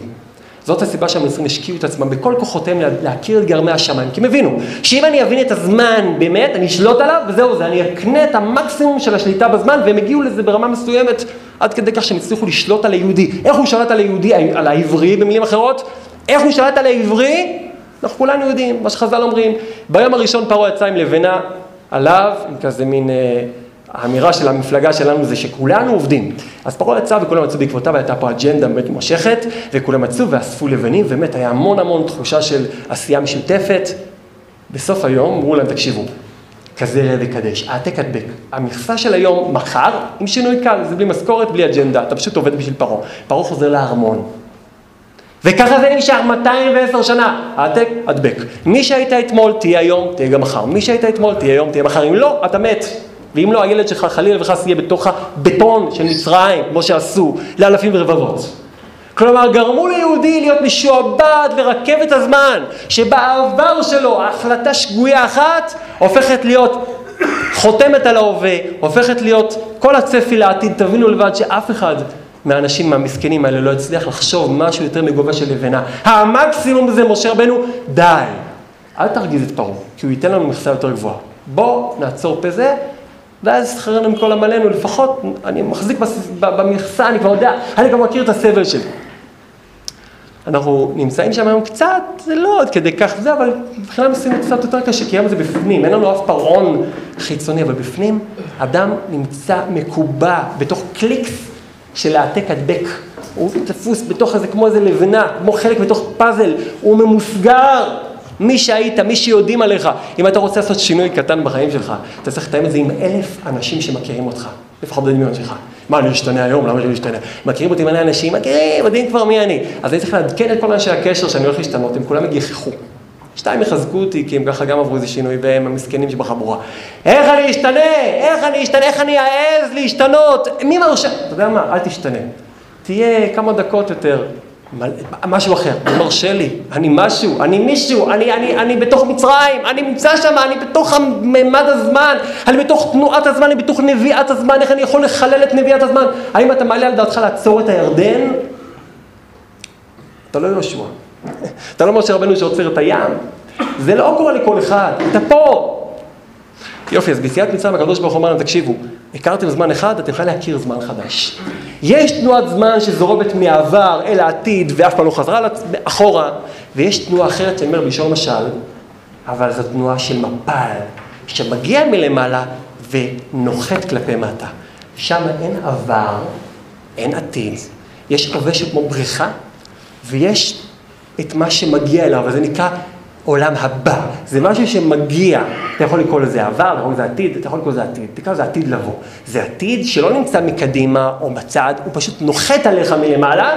הרשש מתאר את זה גם בהקשר למשהו אחר, שיש זמן שאתה בתוך ממד הזמן הרגיל, מצטלב כביכול, בוא נגיד, מסתנכרן. עם ממד זמן פנימי רוחני, שבאותו רגע פורץ שפע אלוקי, ממקום עתיק מאוד, והוא צונח כמו איזה מפל אדיר ממרומי ההר אל החיים שלך, ואתה מבין לבד שכל ההגדרות הקודמות הופכות להיות חוכא ואטלולא. זאת הסיבה, אגב, שהרשש אומר שבימים טובים, ובספירת העומר לא מכוונים כוונות רגילות, למרות שהן קיימות, כל הכוונות נמצאות כל יום, לא מכוונים את זה. כיוון הוא אומר, זה כמו גשם שהופך למבול. מגיע פה עכשיו כזה שבר ענן, הטיפות לא עולות בשם. כלומר, כל מה שאתה יודע על סדרים רגילים נמחק, לא בגלל שהוא לא קיים. כי לא מדברים על זה, כי ממד הזמן הרגיל לא משחק פה תפקיד ברגע ששופע זמן מלמעלה ואומר, תבטל את כל מה שאתה יודע. העבר לא הופך להיות ההווה, אלא ההווה מתהווה מתוך שפע אלוקי שנוחת על החיים שלך מלמעלה.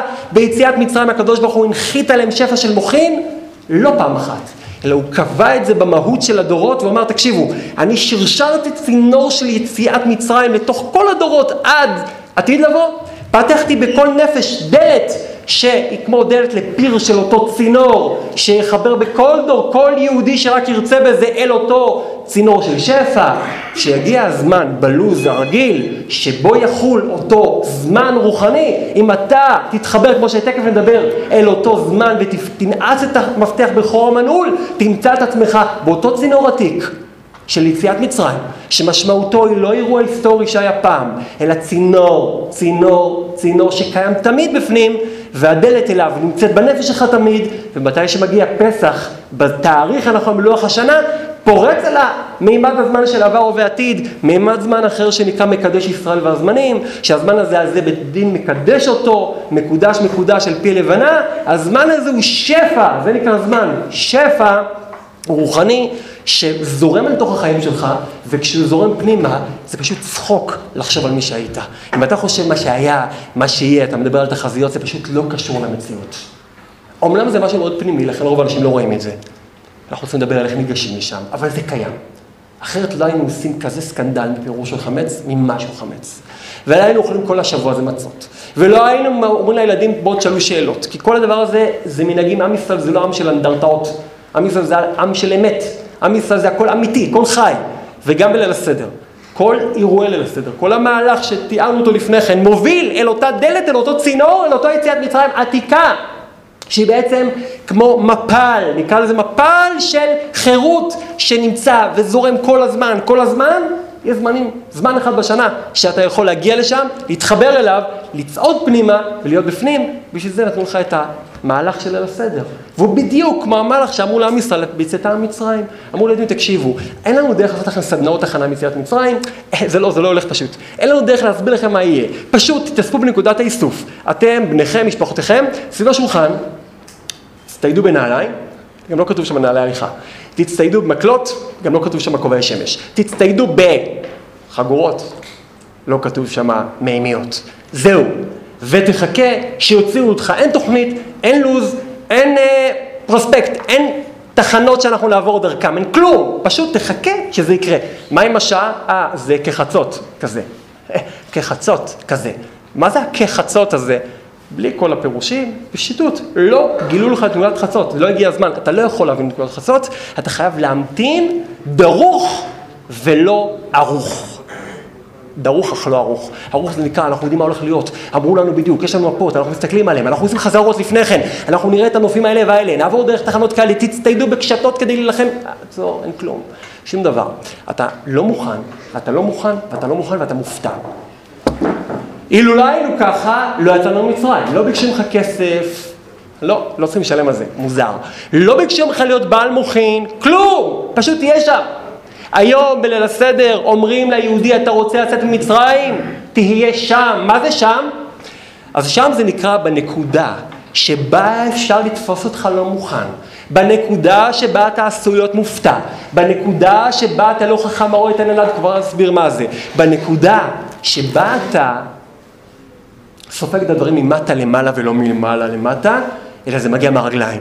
זה בדיוק היציאה בסדר, אתה יוצא מהרגליים, אתה לא תכננת, אתה פשוט פורץ עליך גאולה, פשוט תהיה שם. המקום הזה, לא נלך עכשיו במשלים, כבר נגיע לעצם העניין, אבל כל אחד מכיר, שאתה מודפס בלתי מוכן, שקורה לך איזה אירוע שמעבר להבנות שלך, אתה נשאר ככה פעור פה. שמישהו שואל אותך שאלה שאתה לא יודע תשובה עליה, אתה נשאר פעור פה. שאתה קורא לך בחיים איזו התמודדות שאתה לא מכיר, אתה פעור פה. זה נקודה שאפשר להפתיע אותך. זה נקודה שאתה משחרר את הידיים. זה נקודה שאתה אומר, טוב, תוביל אותי, מה אני אעשה? בכל אחד בנפש שלו יש נקודה שאומרת, תוביל אותי, מה אני אעשה? ולכל אחד יש נס שיש לו איזה כפתור מילוט שהוא נמלט מתוך המכונה של הרס עצמי, שנקראת לפעמים עצמי, שבה הוא אומר, טוב, אני מוכן לקבל, בסדר, אני לא, אני לא אוהב את עצמי, בסדר, אני הבנתי שזה לא הזמן. זה, יש אנשים שהחולשה שלהם זה להתמצות במרחב, אז הוא טועה ברחובות המון פעמים, והוא אומר, אני יודע, זה כאן, זה בסיבוב הזה, בסיבוב הזה. עד שבסוף הוא מתפשטת על פניו הבעה טיפשית של גאולה, שהוא באמת לא מבין איפה נוסעים, ואז הוא פותח את החלון ואומר, אחי, אתה יכול לעזור להגיע ל... ואז הוא אומר לו, תיקח ימינה שמאלה, וימינה שמאלה, הוא אומר לו, סליחה, התבלבלתי, תחזור שוב פעם. ימינה שמאלה, סליחה, התבלבלתי, תחזור שוב פעם. הוא מרגיש טיפש, ואז הוא אומר, טוב, תקשיב, תיסע אחריי וזהו. ואז הוא מרגיש טיפש מטופש, ואז הוא נוסע אחריו ומגיע למקום. ורק אז, שהוא נוסע עם עיניים של אחד נהג חדש, שצריך חונך לידו, איזה ביזיון, הוא נוסע איתו ביחד בכביש, ונוסע אחרי המדריך שלו, הרוחני, בכבישים, אז כשהוא מגיע למקום שהוא צריך להגיע אליו, רק אז הוא נגאל, כי רק אז הוא לא נוסע על מה שהוא יודע, סוף סוף. ביציאת מצרים, היו צריכים לנטרל את כל החכמולוגים, כי היו המון חכמולוגים שלא רוצה לצאת, אמרו למשה, אתה לא מבין, משה, אתה לא מבין, באמת אתה לא מבין, לא יכול, אתה לא, אתה יודע, אבל אנחנו פשוט, יש לנו ותק, אנחנו שנים פה, אתה היית בכוש, אתה היית ב... אני אסביר לך, אנחנו כבר שנים בעניין של אה, אבנים, מלט, אנחנו סובלים פה, זה, זה טראומות, זה, זה לא, זה לא משחררים את זה ברגע אחד, משה, לא, בוא, בוא, בוא, בוא, בוא תרד אלינו, בוא, בוא נתמקם ביחד, בוא נחשוב על זה, בוא, אולי עוד כמה שנים נצא, זה האנשים שאמרו למשה מקוצר רוח עבודה קשה, אבוידס. אתה לא מבין, כתוב בשאר הכוונות שצריכים, אנחנו פה בגלל חטא אדם הראשון. 210 שנה, זה 400 שנה ייקח התיקון, יש לך עוד 190 שנה לחכות. תמתין איתנו ביחד, אנחנו מקובלים גדולים, אנחנו יודעים שיש עוד הרבה אבוידס קושס. אמר להם הקדוש ברוך הוא, אמר למשה רבינו, אנשים שאמרו את זה, ביחד עם שאר הרשעים שמשיקולים אחרים נשארו במצרים, מתו במכת חושך עם כל ההשגות שלהם. היחידים שיצאו ממצרים זה האנשים הלא חכמים. שאמרו למשה רבנו, טוב, תיקח אותנו, אנחנו נצא ממצרים.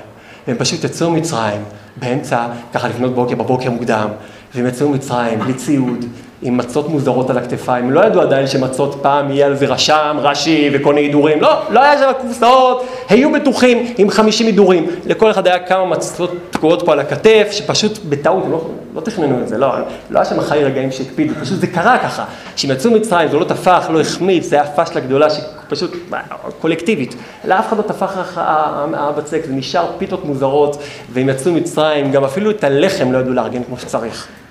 תחשוב על זה, כן? הם יצאו ממצרים, לא הם מגיעים מהמצס, שאפו אותם בהידור גדול ושילמתם 300 שקל, 100 שקל למצה. הם יצאו ממצרים עם פשלה של אפייה, פשוט לא הצליח באפייה, וזה מה שהם סחבו על עצמם. ככה הם אכלו, את הדבר הזה הם אכלו, את הלחם הקלוקל המוזר הזה, שיותר יצאו ממצרים. ואומרים לך היום, אתה רוצה לחדור לממד הזמן החדש שדיברנו עליו, על הגאולה? טוב. תיתפס לא מוכן. אתה מוכן להיתפס לא מוכן? יש לך דלת ליציאה ממצרים. תיתפס לא מוכן. איך? או, אז בשביל זה אנחנו כל העניין הזה. לכן אומרים לנו, ולכן נגיד את המשפט הזה, אולי, לאור כל מה שדיברנו עכשיו, ההכנה הטובה ביותר לליל הסדר, זה לא להיות מוכן.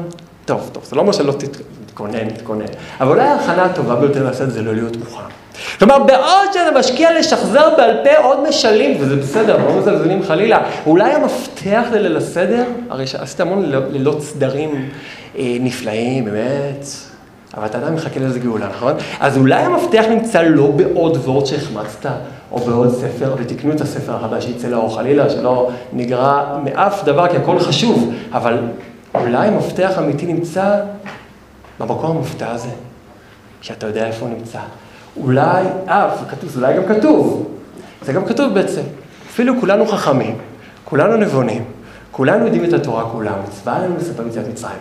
אתם יודעים שיש ארבע בנים בהגדה, הם כולם אנשים, חבר'ה קשים, יש שם נושר וכל מיני נושרים בדרך וכל מיני בעייתיים, כאלה שצריכים טיפול כזה, טיפול כזה, ריטלין וכל מיני דברים. ויש שם עוד אחד שהוא הכי בסדר, זה הנזר המשפחה, זה אחד שבשידוכים, אם הוא יהיה הבכור, כל השידוכים ירוצו כמו רכבת. וזה החכם. החכם לא יש שום תלונות אליו, הוא שואל לעניין, אבל גם הוא חוטף על הראש קצת. התשובה לחכם, כמו שאומרים מפרשים, זה אפילו כולנו חכמים. לא, תקשיב, אתה, אתה חכם. וואו, אנחנו ממש מתפארים בך. אתה, התעודה שלך זה וי אחד רציף, אנחנו גם סחרחורת. אבל דבר אחד, תעשה טובה. בלילה הזה, החוכמה שלך לא תיתן לך לצאת ממצרים. אפילו אם אנחנו נהיה חכמים כולנו כמוך ונבונים, אנחנו רוצים להגיע לרובד רביעי שנמצא מתחת חכמים נבונים יודעים. כי בכל שלושת הרבדים העליונים מתרחשים כל מיני דברים. יציאת מצרים לא מתרחשת שם. אתה צריך להגיד, אפילו כולנו חכמים, כולנו נבונים, כולנו יודעים, אה, מצווה לנו לספר ביציאת מצרים. כלומר, זה משהו לא כזה חכם לספר ביציאת מצרים? כנראה שלא. כנראה שלא. וכל עוד אתה נמצא בחכם, נבון, ידען, אז בסדר, תמשיך הלאה לספר ביציאת מצרים בראש חודש. יכול מראש חודש, תלמוד לומר, לא. מתי? בשעה שמצה ומרור מונחים לפניך, המשך נגיע למצב למרור, זמן מאוד מאוד אטרקטיבי כזה, מאוד אה, פעיל, פעילות לילדים, כן? מצה, מרור מונחים לפניך, כי בראש חודש אתה תשב עם הקפה, עם העוגייה. ואתה תפתח ספרים של מגידים, ואתה תדרוש לעצמך ביציאת מצרים בעונג רב, בלי סחרחורת של יין של ארבע כוסות, בלי כאבי בטן מהמצה, בלי ילדים שהופכים את שולחנך על שתילי הזיתים היקרים האלה, בלי חצות לילה שעוד דקה פורח לך ומשאיר אותך, בלי חצות, בלי, בלי אפיקומן, זה זמן נפלא בשביל לספר ביציאת מצרים, אתה תשב, אתה נוהג לעשן, אתה גם תעשן, אתה תשב, אתה תקרא ביציאת מצרים, ואתה גם תחדש כמה חידושים ביציאת מצרים, באמת, מאז יציאת מצרים לא היה כזה חידוש נפלא. אבל שם לא תצא ממצרים. רק כשמצה ומרור יהיו מול הגובה של העיניים שלך, זה יהיה חי! בוא נגיע למרור. שם אתה יכול לצאת ממצרים. כי כשאתה חכם, נבון ידען, זה בסדר, אבל שם לא קורה הגאולה. עם ישראל, ביציאת מצרים לא היה לו חכם, לא נבון, לא ידען, הוא פשוט היה שם עם הסנדלים, עם המקל הליכה ועם החגורה, ועם המצה שהתפשלה. ומזה הוא יצא ממצרים. רק עם זה יצא ממצרים, כשהוא הגיע לרובד הפשוט הזה. והרובד הפשוט הזה זה נקרא שאתה לא חכם, לא נבון, לא ידען. זה זמן יחיד שבו אתה יכול להיות ציפייה, אתה יכול להתגעגע, אתה יכול להיות נבוך, ואתה יכול להיתפס בלתי מוכן. בגלל שאנחנו חכמים, נבונים ויודעים, אז בעל ההגדה צריך לעשות כאלה, כאלה, כאלה תמרונים, לבלבל אותנו. אבל אנחנו גם אותו הסתדרנו איתו, ואנחנו כבר לא מתבלבלים כבר. קדש, מורחץ, כפס, יחס, אנחנו זוכרים את זה כבר, זה כבר לא מבלבל אותנו. אולי השנה נזכה קצת להתבלבל, בעזרת השם. כדי להתבלבל, נתנו לו את המצווה הראשונה, שזה נקרא לספר ביציאת מצרים. ולספר, זה נקרא שאתה צריך להיות מספר סיפורים, אתה צריך להיות בן חורין, לראות את עצמך, אתה צריך להיות בהסבה, אתה צריך לספר באוזני בנך, וצריך להיות כאילו יצא מצרים. הבעיה עם הכאילו, כמו שכבר נראה, שכאילו זה קצת מטריד אותנו, כי כאילו זה לא באמת, ואתה מכיר את האנשים החכמים? אז הרב, אתה רוצה להגיד שאנחנו כאילו נעשה, כאילו אנחנו לא יודעים מה זה הולך להיות? מה זה יהיה הצגה? זאת אומרת, אני אשאל את הילד שלי, תגיד עכשיו, מה עכשיו? קדש, אז הוא יגיד קדש, ואני אגיד לו וואי, ברוך השם קדש, מה היית עושה בלעדיך? עכשיו מה הוא חץ? אחרי כוס שני אולי אני באמת לא יודע מה קורה, אבל בכוס, לפני כוס ראשון אני יודע מה הולך להיות. אתה לא יכול להפתיע אותי ילד יקר. אבל כנראה שיש כן אפשרות כזאת. למה? אנחנו מתחילים מההנחה שלהיות לא יודע ולא מצפה זה כאילו. אולי זה הבאמת שלנו, והכאילו זה שאני יודע. אה? אולי הכאילו שלי זה שאני כאילו יודע, והאמת שאני באמת לא יודע. אתה יודע טוב מאוד שרוב הדברים שאתה אומר להם כן, כן, אתה לא יודע אותם. אני מכיר את הסיפור, כן. אה, מה, איזה סיפור? אתה יודע מה או לא? אתה לא יודע. רגע, אתה יודע מה זה קידוש? כן. מה אתה יודע על קידוש? שמעתי פעם דיבור, שמעתי דיבור, זה לא הקידוש, זה דיבור. אז אני יודע, אתה יודע אולי כל מיני פירושים על הקידוש, אבל זה לא קידוש. אז אני יודע את רוב הפירושים של הקידוש, ויש כמה פירושים שאני לא יודע, לא. אתה יודע הרבה מאוד פירושים על הקידוש, ולעולם לא תדע מה זה קידוש. כי קידוש זה דבר שהוא שותפות עם הקדוש ברוך הוא, אתה יודע מה זה? אתה לא יודע מה זה. רוב הדברים שאנחנו אומרים, כן, אני יודע מה זה, אנחנו לא יודעים מה זה. גם בעולם המעשה, קל וחומר בעולם הרוח. כלומר, שאני באמת לא יודע מה הולך להיות בליל הסדר. זה שאני אומר, אני יודע, קדש ורחץ כרפס, זה מה שאני לא יודע. זה הסיפור שהפרעון כבר ריצף לי אותו עד סוף הסדר, אתה יודע מה הולך להיות, אתה לא יודע, אתה כאילו יודע. השנה אולי נזכה לעשות באמת שאנחנו לא יודעים ונוותר על הכאילו אנחנו יודעים. זה מתחיל מכאילו אני לא יודע, כי אני באמת כן יודע כביכול. רק כשאני אעשה כאילו אני לא יודע, אני אוכל באמת לדעת שאני, אה, באמת אני לא יודע. ולכן הכוח של הצגה הוא כוח עצום אגב. כשאדם באמת שואל את הילד, תגיד מה עכשיו? הוא משחרר את עצמו. תשאל אותו מה עכשיו! ואתה יודע איפה אתה תיבחן? בשלב הראשון שבו אתה מתחיל להרגיש את ההקצוץ של העצבים, זה הזמן שבו הידען עולה למוח, ובו אתה יכול להגיד לו, תקשיב, זה לא הלילה שלך, תן לילד. וכשאתה שואל אותו שוב פעם, תגיד, אז מה עכשיו? אתה אומר, אני נותן לזה לקרות, אני שומע מאמרים, אני לא, אני לא לוקח פה פיקוד, אני זורם עם הדבר, הולך איתו, עוד מעט נחדד את זה יותר, זה הזמן שבו אתה באמת, באמת, באמת עושה כאילו אתה לא יודע, ואז אתה תבין אולי בעזרת השם שאתה לא יודע, ותצפה ותחכה ותהיה, תתאפס לא מוכן. אולי תזכה השנה לאכול את המצה עם התרגשות של אחד שלא יודע מה זה מצה. לא יודע מה זה מצה. בוא נודע על האמת, אני לא יודע מה זה הקרקר הזה, אני לא יודע מה זה המצה הזאת, מה זה מצה? אתה יודע מה זה מצה? כן, מצה, אני יודע שאתה יודע מה כתוב על כל הקופסאות, מה ההידורים, בוא, בוא נוותר רגע על זה. זה אנחנו יודעים שאנחנו יודעים. מה זה מצה? יצום, אבל למה אני אוכל את זה, טוחן את זה בשיניים עד עכשיו? אז אני לא יודע. השנה אני אוכל את המצות, בלי לדעת מה זה. אני רק אוכל אותם עכשיו, זה מצווה של הקדוש ברוך הוא, זה חלק מהתהליך של יציאה ממצרים, אני פשוט בהן צדקי לא יודע מה זה. ואני מאמין לגמרי שזה דאורייתא וזה המצווה שלי וזה הגאולה שלי ואני אוכל את זה בלי לדעת מה זה, ואני מכבה את המוח הטרדן הזה פעם אחרי פעם, תשתוק, שתוק, שתוק, שתוק, שתוק. לכן צריך לאכול כזית, כי את אחר כך תתחיל, את הצ'אטים תאכל אחר כך. בכזית הראשון תגיד לעצמך שתוק, תטחון את זה בשיניים שלך ותרגש, תרגיש את הטעם. במקום להיות בעצבים, נו, בלי הפסק. פשוט תגיד לעצמך, אני לא יודע מה זה, אני לא יודע מה זה, אני לא יודע מה זה, ותאכל את זה בלי לדעת מה זה. זה אני יודע שזה דאורייתא, זה רצון השם, זה באמת, זה מאכל אלוקי, זה רצון השם, מה אתה צריך יותר מזה? ואז אולי תתפס בלתי מוכן, יש לך סיכוי לחוות חוויה שאתה לא חווית. כי כל חוויה הכי מצמררת שתעלה על דעתך, תחווה, זו הבעיה הכי גדולה שלה, על המסך של הידיעות שלך. והמסך הזה גם מקרין לך את כל מאורעות הגלות. סגור אותו, קרע אותו, זרוק אותו לפח, שרוף אותו בשפת חמץ. תקבל מסך חדש, אל תדאג. עד שנה הבאה צריכים להתפטר ממנו. אבל לפחות תסכים לעצמך, שנה אחת, לאכול את המצות האלה, את הכזית הזה. די כבר, אתה לא יודע, אתה יודע על האמת. קהת אם אתה יודע, נכון, נכון, תגיד את זה בכל המועד. עכשיו אתה לא יודע, אתה לא יודע מה זה מצה, תאכל בלי לדעת. כמו ילד הקטן שלך, אבא אוכלים את זה, זה כזית? כן, תלעס. הוא לא יודע, הוא אוכל כי אבא אמר. תאכל כי אבא אמר. כשתאכל כי אבא אמר, אז אבא יפעל בך. האבא יחולל עליך, ישתלט עליך ויזרוק אותך החוצה מהגלות הנפש.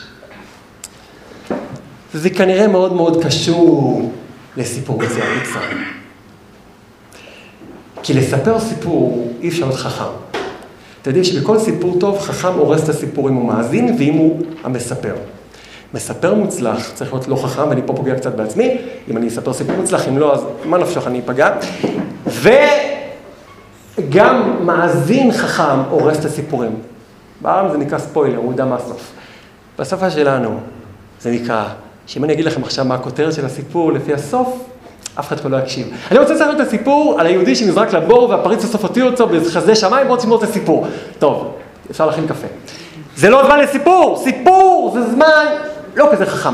יש עוד סימן היכר לסיפור טוב, אתה לא צריך לשמוע את הסיפור. תסתכל על המאזינים, אם יש להם מספיק פרצוף טיפשי, הם שומעים סיפור טוב.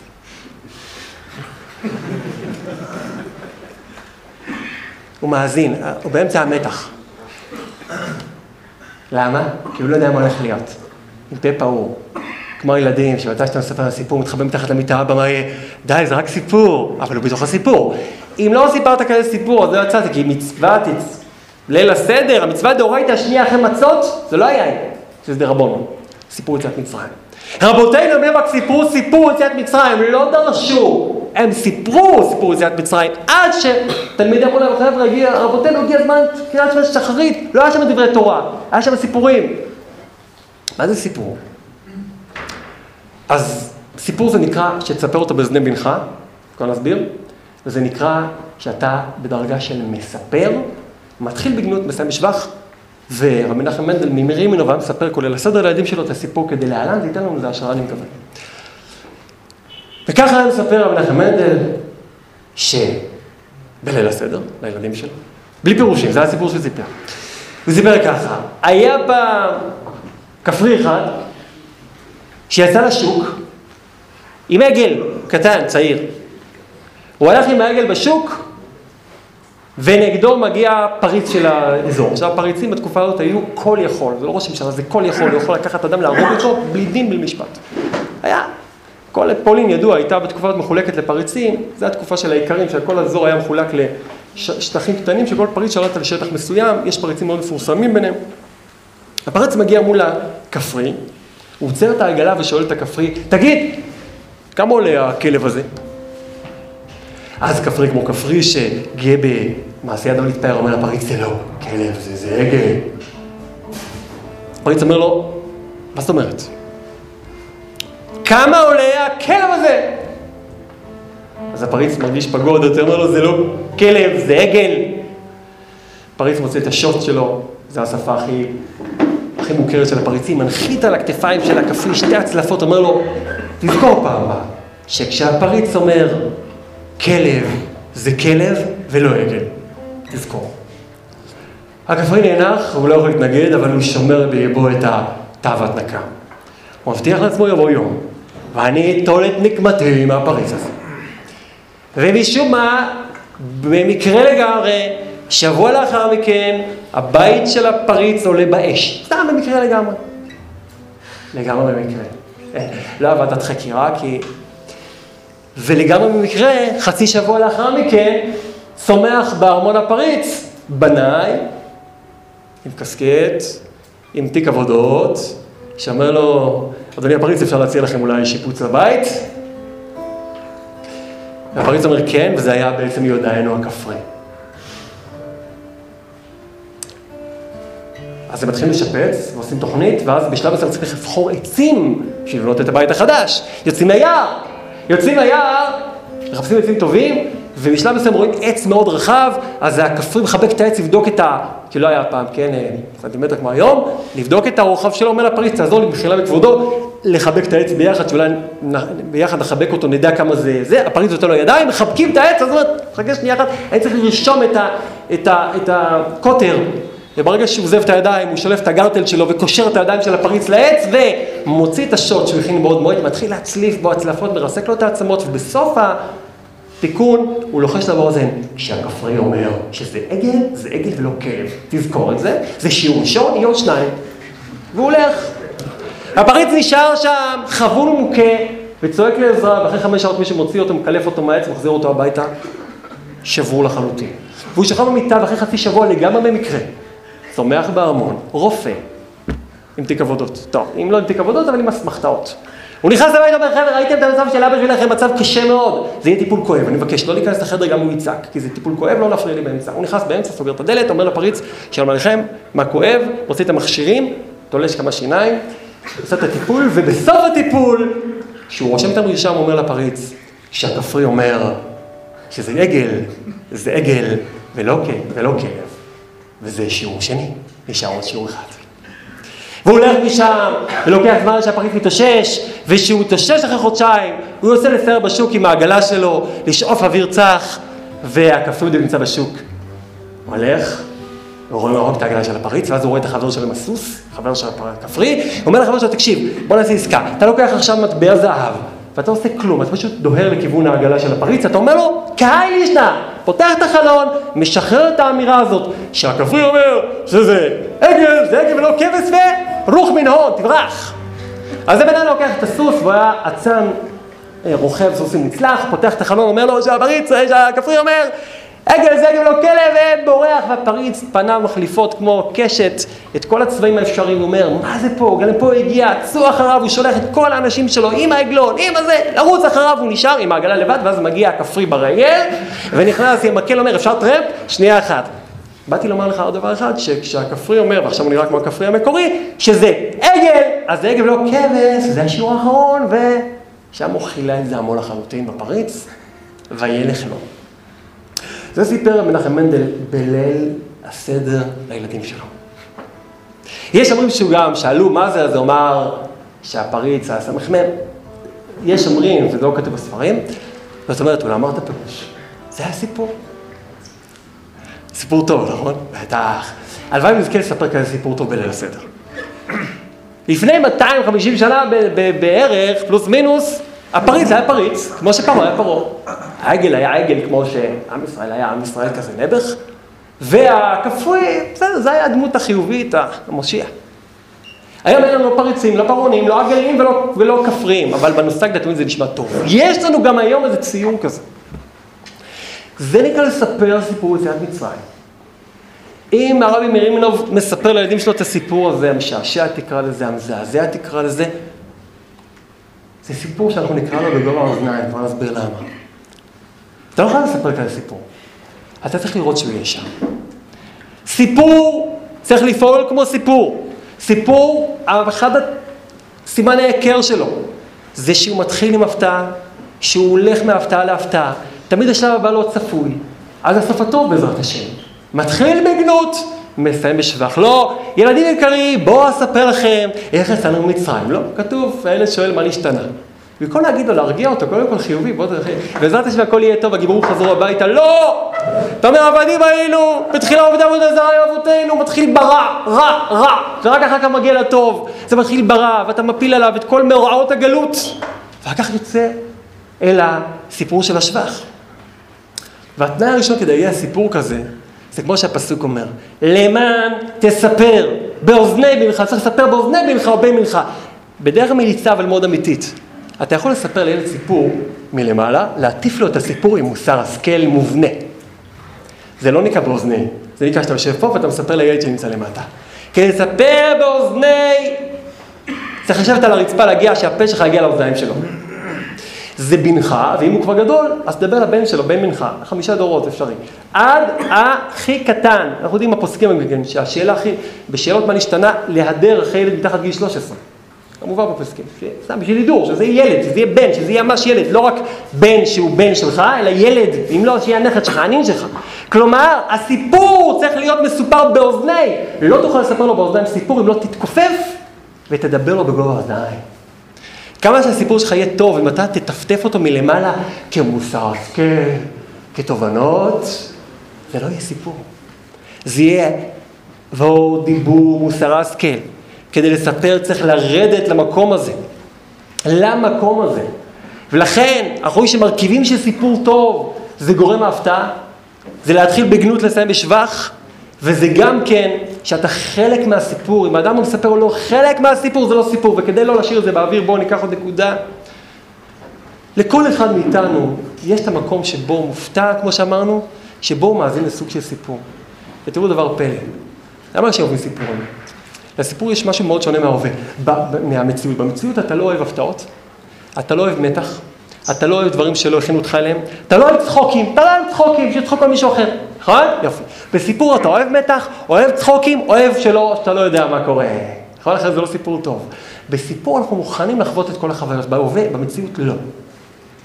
לאדם יש הרבה מאוד רבדים בנפש, הוא חווה חלק קטן מאוד מהם. אבל הוא כן חווה אותם מתחת לסף הידיעה שלו. מתחת לחכם, נבון, יודע, יש לך נפש שחווה המון דברים, את הפחדים שלך, את היצרים שלך, את החדלות אישים שלך, יש לך מלא, וואו. את הלחץ העצבני שלך. זה נמצא גם בליל הסדר. בואו לא נלך רחוק. למה הביאו לנו כאלה הכנות מסובכות לליל הסדר? אולי כדי שנפגוש את המקומות האלה. אדם בערב פסח, בשבועיים האלה שבהם זה עולה הילוך, הוא פוגש את המתח שלו, את הבלאגן שלו, את החוסר מוצא שלו, את הפירוי חמץ שלו, את התורים הארוכים שבהם הוא לא יודע מה הוא עושה שם, ומגלה את כל המזות הרעות בתור, עקפו אותי, עקפו אותי, אוי, אני אעקוף מישהו אחר, הצלחתי לעקוף אחד, איזה הישג אדיר, עקפתי אחד. אתה נהיה כזה קטנצ'יק לפעמים, שאתה לא רוצה להיות במחיצת עצמך, אין לי קשר איתך, עזוב, לך, אני לא רוצה להכיר אותך. זה אתה. זה לא אתה, זה המצרי, זה הלבוש, זה הדבר שאתה רוצה להיגאל ממנו. אתה לא יכול לצאת ממצרים לא תספר את הסיפור הזה, לא, לא תספר לילדים מי אתה. תספר מהמקום הזה. מאוד קל לשבת עם הקיטל הלבן, לחייך לילדים להגיד להם, אני אספר לכם סיפור על פריץ ואל מושקה. כי מושקה חי לפני 250 שנה, אפילו הנכדים והנינים שלו כבר מתו. אז זה אבא בור, זה יש לנו מרחק. וגם פריץ מת מזמן, זה לא מאיים על החיים שלי. על פרעה ודאי שקל לספר. אבל לספר מהמקום שבו אני עובד עצות. לספר מהמקום שבו אני אומר, ריבונו של עולם, אתה יודע מה, אני לא מאמין שיבוא עם גאולה. אני יושב בליל הסדר, ואני רואה את כל הלחץ שלי, את העצבים שלי, את הזה שמתהפך לי, ואני שואל שאלה אחת, במקום מה נשתנה, למה דווקא בבית שלי הכל הפוך, והכל נשפך, ותמיד אה, רק הזית נשבר לי לפני שזה, ולא, כי ספק, והמצה השלמה נשברה לי, ולמה תמיד אני כמעט מאחר את האפיקומן, ואני צריך לשלם יותר מכולם על האפיקומן כדי שהילד ישחררו. כל אחד עם השאלות שלו. זה מה נשתנה שאדם שואל. קח את זה, כי זה המתחיל בגנות שלך. הסיפור של יציאת מצרים מתחיל בגנות, לא בכותרות מפוצצות. לא באספר לכם איך עשו מצרים, לא, אתה שאלת מה נשתנה, בוא נספר לך ילד יקר. עבדים היינו, כמו שאתה רואה אותי, עבדים היינו, ואני רוצה להגיד לך בשקט, אני לא אגיד לך, אבל אני משדר לך בלי להגיד לך, אבא שלך עבד. זה אני, אבא שלך עבד. אנחנו מפרה של עבדים, אם הקדוש ברוך הוא לא ישחרר אותנו הלילה, אנחנו עבדים, אנחנו עבדים, אנחנו נישאר מכורים. אם לא נצא הלילה לחירות, ילד יקר, אנחנו עבדים. אני בונה לגמרי, אני בונה לגמרי על החירות השנה. אני לא יושב איתך פה עכשיו על וורטים לפני 300 שנה. אני לא מספר לך סיפור שמישהו אחר ואני חי במרחק ביטחון מהסיפורים עם גביעי יין, הגדות של פסח, תלבושת אחידה, ארונות נקים, ואנחנו נספר מה היה פעם. בואו נספר מה היה פעם. לא! אנחנו עכשיו עבדים אם לא נזכה לחירות הלילה, כי אבא שלך יודע כמה הוא עבד.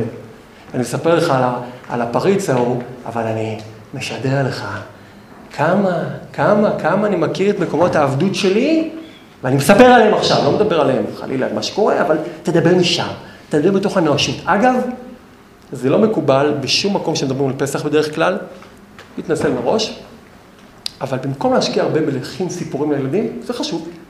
משלים, מי שתכנן לעשות את זה, כן? בוא נקל על עצמנו. במקום להכין הרבה מאוד סיפורים, תכין את עצמך קצת למקומות שדיברנו עליהם. שאנחנו נהיה אמיתיים בליל הסדר. שאנחנו נצעק את ויוציאנו, בלי שום פירוש, בלי שום סיפור, רק את. ויוציאנו, תצעק את זה. תרגיש את הכמיהה שלך לצאת כבר. הילד שלך יקנה את זה יותר מכל דבר אחר. ילד יודע לזהות את האבא האמיתי. יש לפעמים מצבים לא כל כך נוחים בבית, יש ילד מספיק גדול, אתה קורא לו, אני רוצה להגיד לך, שאנחנו עכשיו צריכים קצת אה, להתאמץ יותר, אם זה נושא כלכלי, הילד יסתכל ככה, הוא לא ישכח את זה כל החיים שלו. הוא יהיה רציני, לא טראומה, לא כולם מפחדים מטראומות, הוא יהיה פתאום מקבל אחריות. מה קרה? אבא שיתף אותו בחיים קצת יותר פנימיים שלו. אבא אמר לו, תקשיב, זה לא רק שאתה מקבל פה, פותח את המקרר, אנחנו צריכים להתמודד עם משהו. תגיד לילד שלך ברמה הזאת, תקשיב ילד, אנחנו צריכים להתמודד עם משהו, יש לנו פרעה. אה? כן, תגיד לו, דבר איתו, תדע לך, אנחנו עם של עבדים, אנחנו משפחה של עבדים, זה לא כמו שאתה חושב, אנחנו מצפים הלילה להשתחרר מזה כבר. דבר איתו, זה הסיפור הפשוט, מה זה נקרא, כל מה שכתוב, שצריכים לעשות כל המשחקים, שהוא ישאל שאלות, הוא לא שואל, הוא לא שואל. הדרך היחידה שהוא ישאל שאלות, זה אם אתה תשתנה, אז יש סיכוי שהוא ישאל. דבר ראשון תהיה רגוע, דבר שני תהיה אמיתי. וואי, מה קרה לאבא? זה היה מהנשתנה הראשונה שהוא ישאל, ואז הוא ישחרר גם את שאר השאלות. אבל אם אבא מוכן מראש, חמוש באגדות, חמוש בוורטים, חמוש בכזיתים, חמוש בשעון שמחכה לו, חבר'ה, מה יהיה בשולחן זה, אנחנו רגילים. הבן אומר, טוב, אבא כמו תמיד, שולחן שבת, רק יותר ארוך, יותר מעצבן.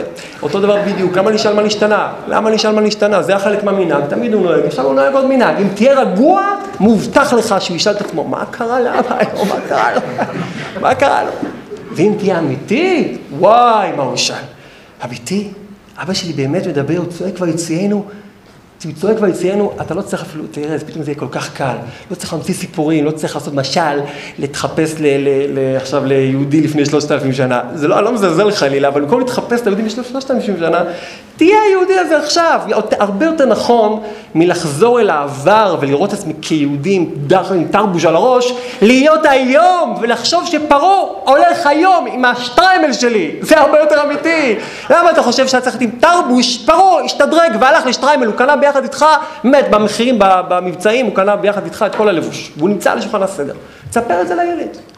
דבר איתו משם, זה נקרא סיפור, וזה בגובה העיניים, ולסיפור הזה יש שלושה מרכיבים שרבן גמליאל עושה לנו חיים קלים, הוא אומר תקשיב, זה לא כל כך קשה, אם אתה לא זוכר כלום אז זה פשוט מאוד, זה פסח, מצה מרור, אתה זוכר? יופי, פסח השם יש פסח, מרור על שם המהירות, ומצה אמרנו כן, מצה על שם שיצאנו ממצות, כלומר, שלוש דברים לדבר עליהם, דבר אחד, איך הקדוש ברוך הוא הוציא אותנו, דבר שני, איך יצאנו, דבר שלישי, ממה יצאנו, כלומר, שלושת המרכיבים הם כבר נראה מה זה דילוג, שלושת המרכיבים הם מה הייתה הגאולה, מה הייתה הופעת הגאולה תכף, או אחר כך המרכיב השני זה איך אתה היית בשעת הגאולה כבר, ומה שדיברנו, המהירות עם מה יצאת.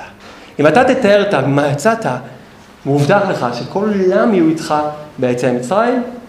אנחנו לקראת נקודות האחרונות, נעשה עוד איזה ניגון וניגש לשלב הבא שנקרא דילוג.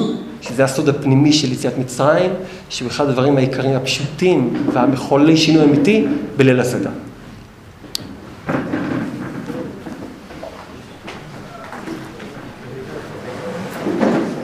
ניגו, ניגו.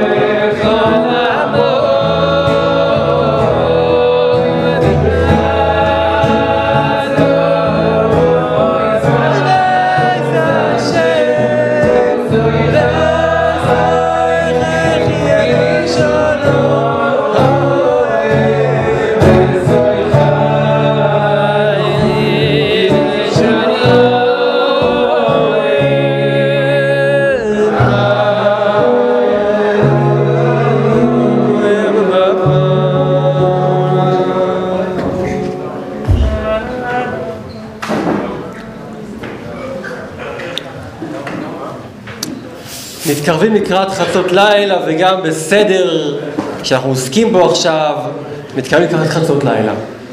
ואחד הדברים הבולטים והמורגשים בליל הסדר מרצוננו שלא מרצוננו, זה הבהילות, החיפזון, הלחץ.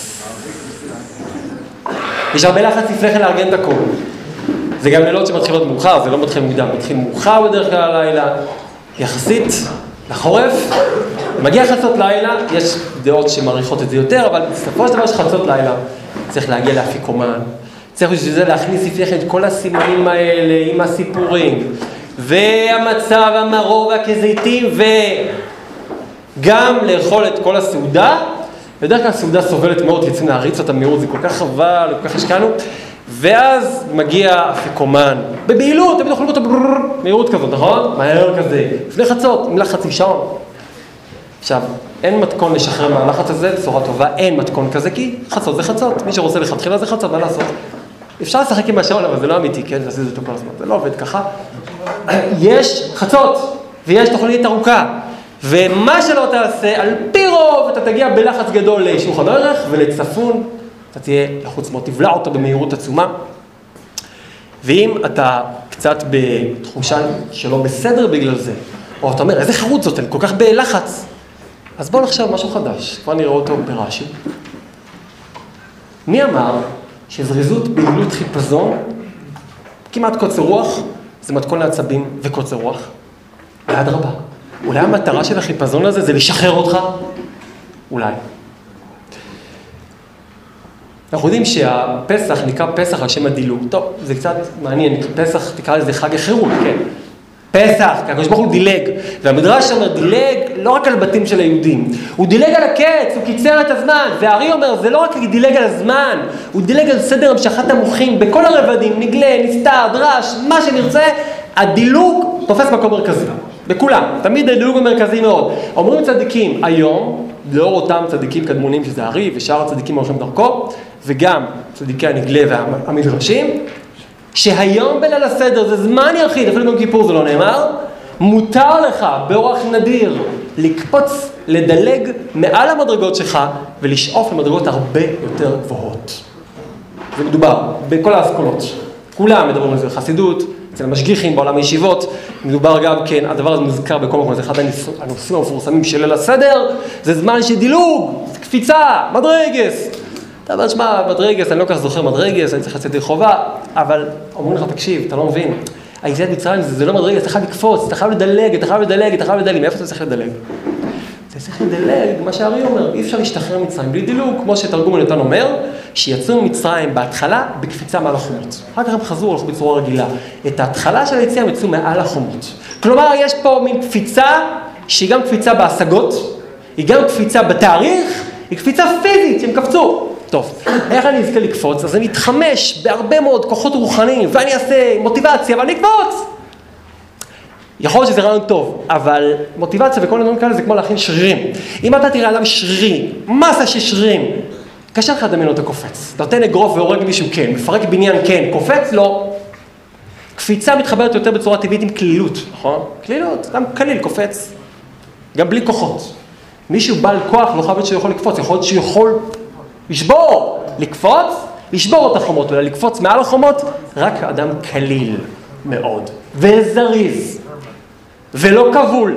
שלושת התנאים, זריזות, קלילות, אי קבילות. אדם שכבול גם הוא קל, הוא לא יכול לקפוץ. אדם שהוא לא כבול, הוא כבד, הוא לא יכול לקפוץ. אדם שהוא איטי, לא יכול לקפוץ. כי מי שרוצה לקפוץ עושה ריצה וקופץ. גם מטוס לפני המראה תופס וצובר מהירות, ואם הוא מסוק, אז הוא לפחות עובר מהירות בכנפיים.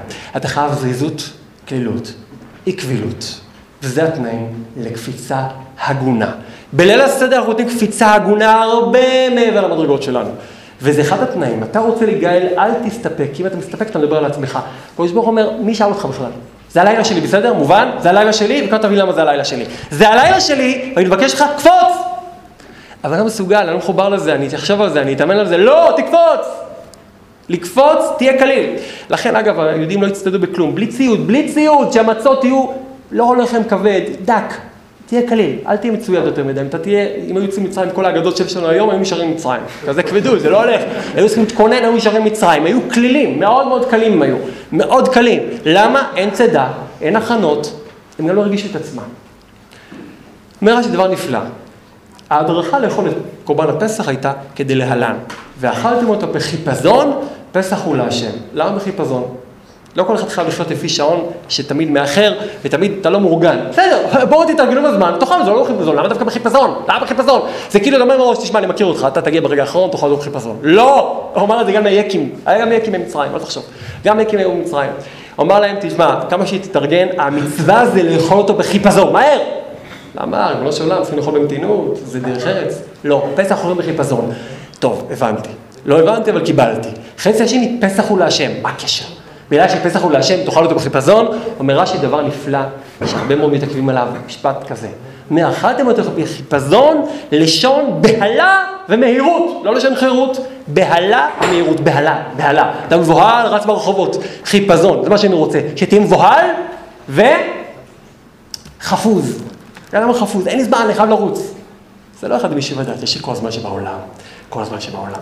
פסח צריכים לאכול בישיבה דעת, לשבת עם הנרגילה, לשבת, להגיד, בוא נשב, נאכל אותו, זה מאכל של חירות, בלי פלאות. המאכל שאנחנו צריך לאכול בחיפזון, כי פסח הוא לאשר אומר רש"י.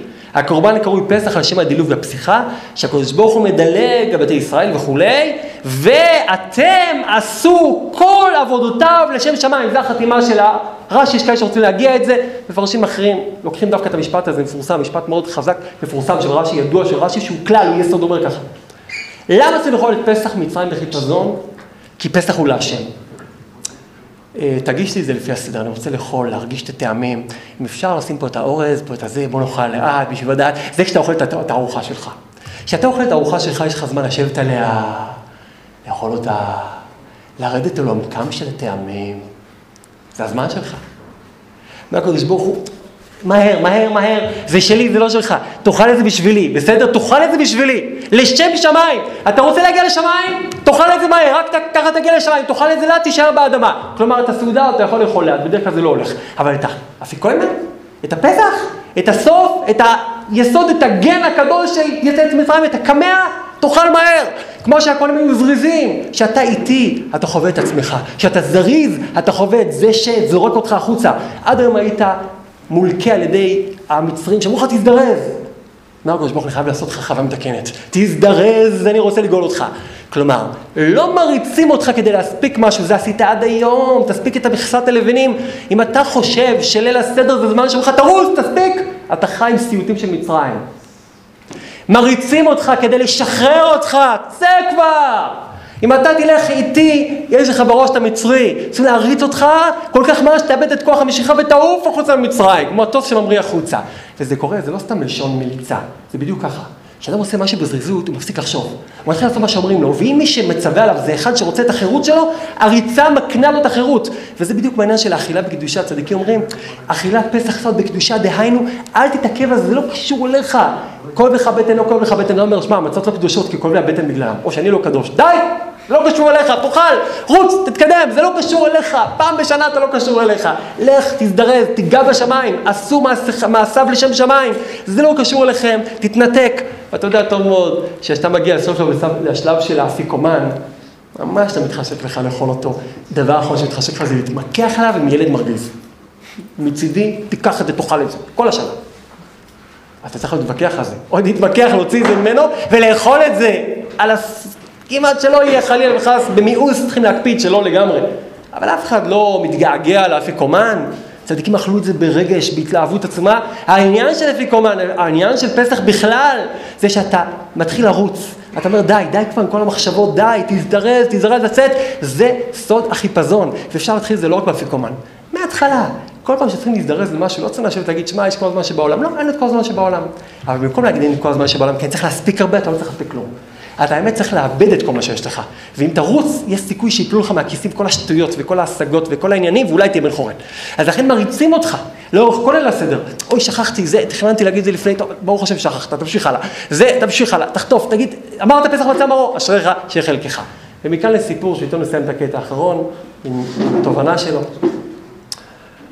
רבי יצחק מרדיץ' מספרים עליו, היה הרי יש לאהבה וליל הסדר. פעם הגיע מישהו לראות אותו, הוא הגיע פעם לאחד הצדיקים, הרי מזינה, אצל מי לא היה, לא זוכר, תזכירו לי פה. הגיע לעשות ליל הסדר, ואף נהפך כל השולחן, היה אצלו ברן עצום ליל הסדר, זה היה אש לאהבה. רבי יצחוק ליל הסדר היה ליל הסדר, אנחנו יכולים לצייר לבד מה שהלך שם. ושנה אחת הוא הגיע לגדלות המוחין נוראית בליל הסדר, רבי יצחוק הגיע לגדלות המוחין, זה היה גדלות המוחין אמיתית, אבל הוא שמע אז אמירה משמיים אחרי ליל הסדר שאמרה לו, מה אתה כל כך מתפעל עם הליל הסדר שלך? אה, היה פה איזה חיים אחד בעיירה שעשה ליל הסדר יותר יפה ממך. אנחנו היינו נשברים מאוד מכזה אמירה, או שהיינו מתחזקים שמדברים איתנו משמיים. אבל רבי יצחוק לא רק לא נשבר, אלא אמר בואו נחפש, אם יש מישהו יותר טוב, בואו נבדוק מי זה. אז הוא יצא לחפש את רב חיים. מורנו רב חיים. אז יצא עם תלמידים, מן הסתם זה היה לפנות בוקר, הוא הלך לחפש אותו, והוא חיפש, ולא אף אחד לא הכיר עם מורנו רב חיים. בסוף אמרו לי שיש חיים אחד סבל. טוב, חיים סבל, אין הרבה מה לצפות, אבל אמרו לו משמיים, הוא הלך לחפש אותו. הלך לחפש, והגיע לבקתה, כמו בסיפורים, הגיע לבקתה, והוא דופק לפנות בוקר, בסוף פותחת איזה רבנית, ואומרת, מה? אז הוא אומר לה, אפשר לדבר עם חיים? היא אומרת, הוא הלך לישון שיכור כמו לוט. רבי יצחק אומר, אנחנו רוצים לדבר איתו בכל אופן, תנסה, למה לא? הוא נכנס לחדר ופוגש את רב חיים, שמיודענו, כמו שרב חיים היה אמור להיות לפי התיאור של הרבנית, שיכור כמו לוט. ניגש רבי יצחק לרב חיים, אמר לו, חיים, רב חיים, מורנו רב חיים, קום.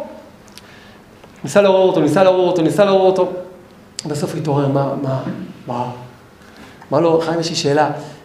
מה עשית בליל הסדר השנה? אז חיים שפשף את העיניים, יש לי שאלה גם כן, מה אתה רוצה בחיים שלי? מה שנרדמתי, מה אתה רוצה בחיים שלי? לא בצחוק, מה עשית? מה, ביארת חמץ? נדמה לי שכן. עשית, נדמה לי שכן. עשית ליל הסדר? אומר רבי, או, רוצה לישון. לא נראה לי כל כך שעשיתי ליל הסדר, אל תקפיד עליי. מעשה שהיה כך היה, אני מאוד מאוד אוהב לשתות יש. ויסקי, חמץ. בדרשת שבת הגדול האחרונה הרב דיבר, חשכו עיניי, הוא אמר שאסור לאכול, לשתות יש. שבוע, בחוץ לארץ זה יותר משבוע, שמונה ימים. אז אמרתי לעצמי בערב פסח שזה יהיה מאוד קשה, זה כמו גזירת מוות. אז אני, לפחות אני אעשה משהו אחד, אני אשתה עכשיו בערב פסח ש... כמו שבעה ימים, לפחות אני אצטייד. אז הוא ישב ושתה ושתה ושתה ושתה כמו שבעה ימים. אחרי שהוא שתה כמו שבעה ימים, הגיע ליל הסדר, בלילה הוא נפל כמו שדוד, כמו שהוא אמור להיות שדוד. לא הגיע כבר אמצע הלילה, ומתחילה הרבנית שלי לנער אותי, חיים, מה יהיה? כל הבתים שרים זנירות, כולם כבר עושים עכשיו כבר את השפוך המתך, רק אתה עדיין שפוך פה במיטה. צא כבר, תעשה משהו בשביל הילדים שלך, איזה דוגמה, כנראה כמו גוי גמור. אני ראיתי שאם אני לא אקום, אז אני אשאר לישון לעולם, אז החלטתי שאני בכל אופן אקום, קמתי, אמרתי, מה את רוצה בחיים שלי? לא, תעשה לנו סדר, עשיתי פה, ערכתי, עשיתי כוסות של יין, אמרתי יין, טוב, דיברת לעניין, קמתי קצת, גררתי במיטה, אמרתי, לא יודע מה את רוצה ממני, אני לא יודע כלום, לא למדתי בחדר, הייתי יתום, אני מסכן. אני רק זוכר דבר אחד, שהיינו פעם אצל הציגיינרס, אצל הצוענים המצרים, ואחר כך אה, הגיע משה והוציא אותנו, והיה מצות בסיפור, ונגאלנו. ואמר לו תשתה, אז אמר לשתות זה טוב, הוא שתה ארבע כוסות בבת אחת, הרמב"ם אומר מי שותה יין לא מזוג יצא ידי ארבע כוסות, אבל ידי חירות לא יצא, מי ששותה ארבע כוסות בבת אחת יצא ידי חירות, ידי ארבע כוסות לא יצא, ויצא לחירות בטוח, אבל ארבע כוסות לא יצא, כלומר שיש מצב שאתה בליל הסדר עושה את הכל לפי הסדר, זה נקרא שיש לך כוסות, כלים, אבל אין לך חירות. יש מצב שיש לך חירות, אבל אין לך כלים, צריכים לשלב את שניהם, בסדר? זה עבודה שמשלב. אז חיים שלנו, חירות היה לו. אחרי ארבע כוסות הוא עלה לעולם שכולו טוב, הוא נרדם עד שרבי יצחוק הגיע לשאול מה קורה. יצאנו לצחוק כמה תלמידים, חיים, כן, חיים, כן, לי לסדר. מה הוא סיפר שם? הוא סיפר, פסח המצב אמר לו, הוא סיפר את כל הסיפור בכמה משפטים מקולטאים, בין היק להיק. זה קצת מרגיז, כי אנחנו אנשים באמת, אנשים טובים, תלמידי חכמים, רק חיים השיכור עשה לי לסדר. לא. אנחנו חכמים, אנחנו תלמידי חכמים. אבל תמיד לכל זמן ועת. לסדר זה זמן שאפשר באמת לזכות הרבה מוחים. אבל לכל זמן יש את הנשמה של הזמן. לחיים מיודענו לא היה שום דבר מה שצריך להיות. אבל הוא בסוף נגע בנשמה של הדבר, הוא אמר פסח מצה, הוא אמר, הוא אמר את הסיפור. ובגלל שעשה את זה בלי שום פניות, כמו שאמר רבי יצחוק אחר כך, הוא פשוט פלט את זה מהפה שלו, אמר, היינו בגלות, הוציאו אותנו מהגלות, וזה היה בסדר בסוף. שתה ארבע כוסות, הוא יצא ידי חובה, זהיר בכל העולמות, כלומר, תבין, אתה לא יכול לצאת ממצרים. אתה יכול לאתר את יציאת מצרים בקישוטים של סוכה, וזה חשוב. אתה צריך לקיים את המצוות דאורייתא דרבנו, זה חשוב מאוד. אבל אתה צריך לתת לקדוש ברוך הוא לבנות אותך. ככל שאתה יותר הגואל, זה שעורך את הסדר, זה שעושה את הפסח, אז אתה הגואל, וככה תראה הגלות, הגאולה שלך, אולי קצת כמו גלות. ככל שאתה מאמין שאתה לא יכול לגאול את עצמך, אל תהיה שיכור כמו חיים, אבל לפחות תהיה שפוך על השם כמו חיים, בסדר? רק מה שאתה יודע, תגיד ריבונו של עולם, לגאול את עצמי אני לא יודע. אני יודע להכין את עצמי לסדר, ואני יודע להגיד משלים יפים, ואני יודע למדוד את הכזית. אבל לצאת, מודה על האמת. אין לי מושג. אני שותה יין, אוכל מצות וכרפסים, וחרוסת וחזרת, ועושה מה שצריך, הכל באמונה תמימה, אתה תוציא אותי. אומר המהר"ל, למה קוראים למצה שהיא המאכל של יציאת מצרים, למה קוראים לזה לחם עוני, באמת, תקרא לזה לחם הגאולה, עזור, כבר נוהג בזה מנהג שחסד, הוא קורא לזה נעמה דאסבוסה, לחם רפואה. לחם עוני? מה דרכו של ענייני פרוסה? יש שיטה שזה עוני מהדברים הרבה, אבל עוני? מה, נהיינו עשירים, יצאנו מצרים, ביזת הים, איפה ביזת הים? חכה, זה יהיה בשביעי של פסח, שוב פעם פה בעזרת השם. אבל עכשיו, אתה מדבר על היציאה ממצרים, למה לא מדברים על, על, על עשירות? למה זה לא לחם עשיר? מצה עשירה לא עכשיו, כן, לא מצה עשירה בליל הסדר. למה צריך להיות לחם עוני? אומר יסוד עצום. שהתחבר עם מה שהצדיקים אומרים מקדמת הדורות. אומר, לעני אין כלום. אין לו כלום. לעני יש דבר אחד. הדבר שיש לו, זה מה שאנחנו כולנו מחפשים אותו. אומר, תקשיב טוב. מורכבות זה עשירות, עשירות זה מורכבות, המון דברים. אבל מורכבות זאת גלות, ופשטות זאת גאולה. כל הצרות מורכבות וכל הפדיונות והגאולות הן דבר פשוט. לאן אין כלום? יש לו פשטות, זה בטוח, יש לו לחם מצה. מצה זה נקרא אור, לא עפיץ, לא מעובד בכלום. זה מצה, פשוט, אני הוא אדם פשוט, הארון שלו פשוט, הווילון שלו פשוט, הבגדים שלו פשוטים, האוטו שלו פשוט מאוד, הכל אם יש לו אותו, הכל פשוט. הוא גם מאוד פשוט, תתרום לי וזהו, הכל פשוט. פשוט! לאן אין כלום, אבל הוא פשוט. והפשוט שלו זה מפתח הגאולה. הוא אומר, הגלות היא מורכבות, אם אתה מורכב אתה בגלות. ביציאת מצרים אנחנו רוצים פשטות, פשטות. לכן המצה חלקה, לכן יש לנו קיטל, קיטל זה בגד לבן פשוט. לכן אומרים לך, תשאל את הילד, תהיה פשוט. אם אתה תהיה מורכב, לא תצא ממצרים, גם תהיה עשיר ותהיה בעל השגה. בשביל לצאת ממצרים, עליך להיות פשוט, תמים ופשוט, ולכן הכל הולך בכל המהלך של מצרים, זה בדיוק הנקודה. תפסיד את, הח... את, ה... את המורכבות, לך לפשטות ונחזור, ונסיים נסיים. אומנם אנחנו לומדים הרבה ויודעים הרבה והאתגר שלנו יותר קשה, אנחנו לא כאלה פשוטים, אנחנו לא חיים, אנחנו לא שיכורים, אבל אנחנו כן שיכורים, ולא מיין. אנחנו שיכורים מרוב לחץ, מרוב מטלות, מרוב תוכניות, מרוב השגות על עצמנו, נכון? בטח. אנחנו מבולבלים, אנחנו עמוסים, אנחנו חדלי אישים, אנחנו נואשים בנקודת הגאולה. איפה שאנחנו יודעים אנחנו לא נואשים. מי ששאל אותך מה זה, מה זה ליל הסדר, תגיד לו, אני אגיד לך דיבור נפלא, שמעתי אתמול בהכנה ליל הסדר, דיבור נפלא. השם יעזור שתשכח את זה, שלא תזכור, שלא יהיה לך מה להגיד. מה אתה רוצה להגיד עכשיו? מה, מה יש לך להגיד דיבור נפלא? אם אתה תגיד דיבור נפלא בליל הסדר, אתה תישאר מורכב שוב פעם. אל תגיד דיבור נפלא. תהיה שם. מה זה נקרא תהיה שם? תזכור, כשאתה פוגש דבר חכם, תקלף את השכבה. מנבון, תקלף אותה. אם אתה יודע משהו, תקלף גם אותו. ואז תתחיל לך. תהיה מסוגל להתחיל לספר את הסיפור האמיתי. אתה לא צריך להיות טעון, אתה מלא וגדיש ומלא בכל כך הרבה ידע. בן פורת יוסף. הלוואי ותזכה לוותר עליו. ולגשת לשולחן, מתוך הנקודה של עבדים היינו. מה דעתך לעשות לך עצמך עכשיו משפט, עבדים היינו. עבדים היינו. אני כל כך מכיר את העבדים היינו. בתחילה עובדי עבודה זרה. אני יודע עד היום שכל כך הרבה חלקים מהנפש הם עובדי עבודה זרה. אני עובד את כל הדמויות שיש לי בתוך הראש, כל הדימויים שיש לי בראש. אני רץ ומתרוצץ בשביל לספק כל כך הרבה אנשים. שאל אותי היום, אבל אני לפעמים עושה את הדברים שאף אחד רואה. אז אמרנו, דבר פשוט, שאף אחד לא רואה, אתה מלא בתוך הראש שלך בכל אותם אנשים. אתה אף פעם לא לבד, אף פעם אתה לא לבד, אף פעם אתה לא לבד. אתה עם מלא אנשים שהם להקה צמודה שמלווה אותך לכל מקום. זה נקרא עבודה זרה. לא? כן, זה נקרא עבודה זרה. ואתה רוצה להשתחרר, אתה כל כך רוצה להשתחרר. תודה על זה, תודה על האמת, תגיד עבדים היינו. ואז אתה תזכה בעזרת השם השנה, להרגיש כזאת פדות על גאולתנו, פדות נפשנו, שאתה תתרגש בליל הסדר, תגיד, בוא לא שלם מודה לך, אני קופץ החוצה מכל הדברים האלה.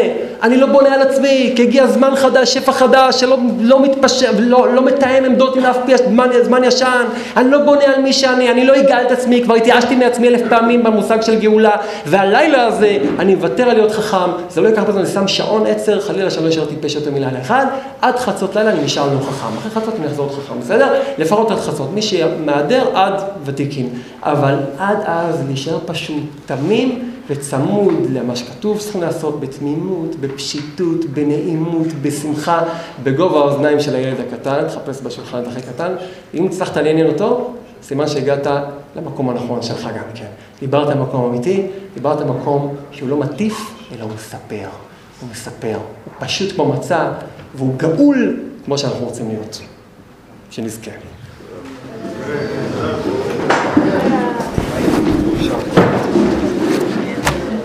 לפני שהם יתפזרו,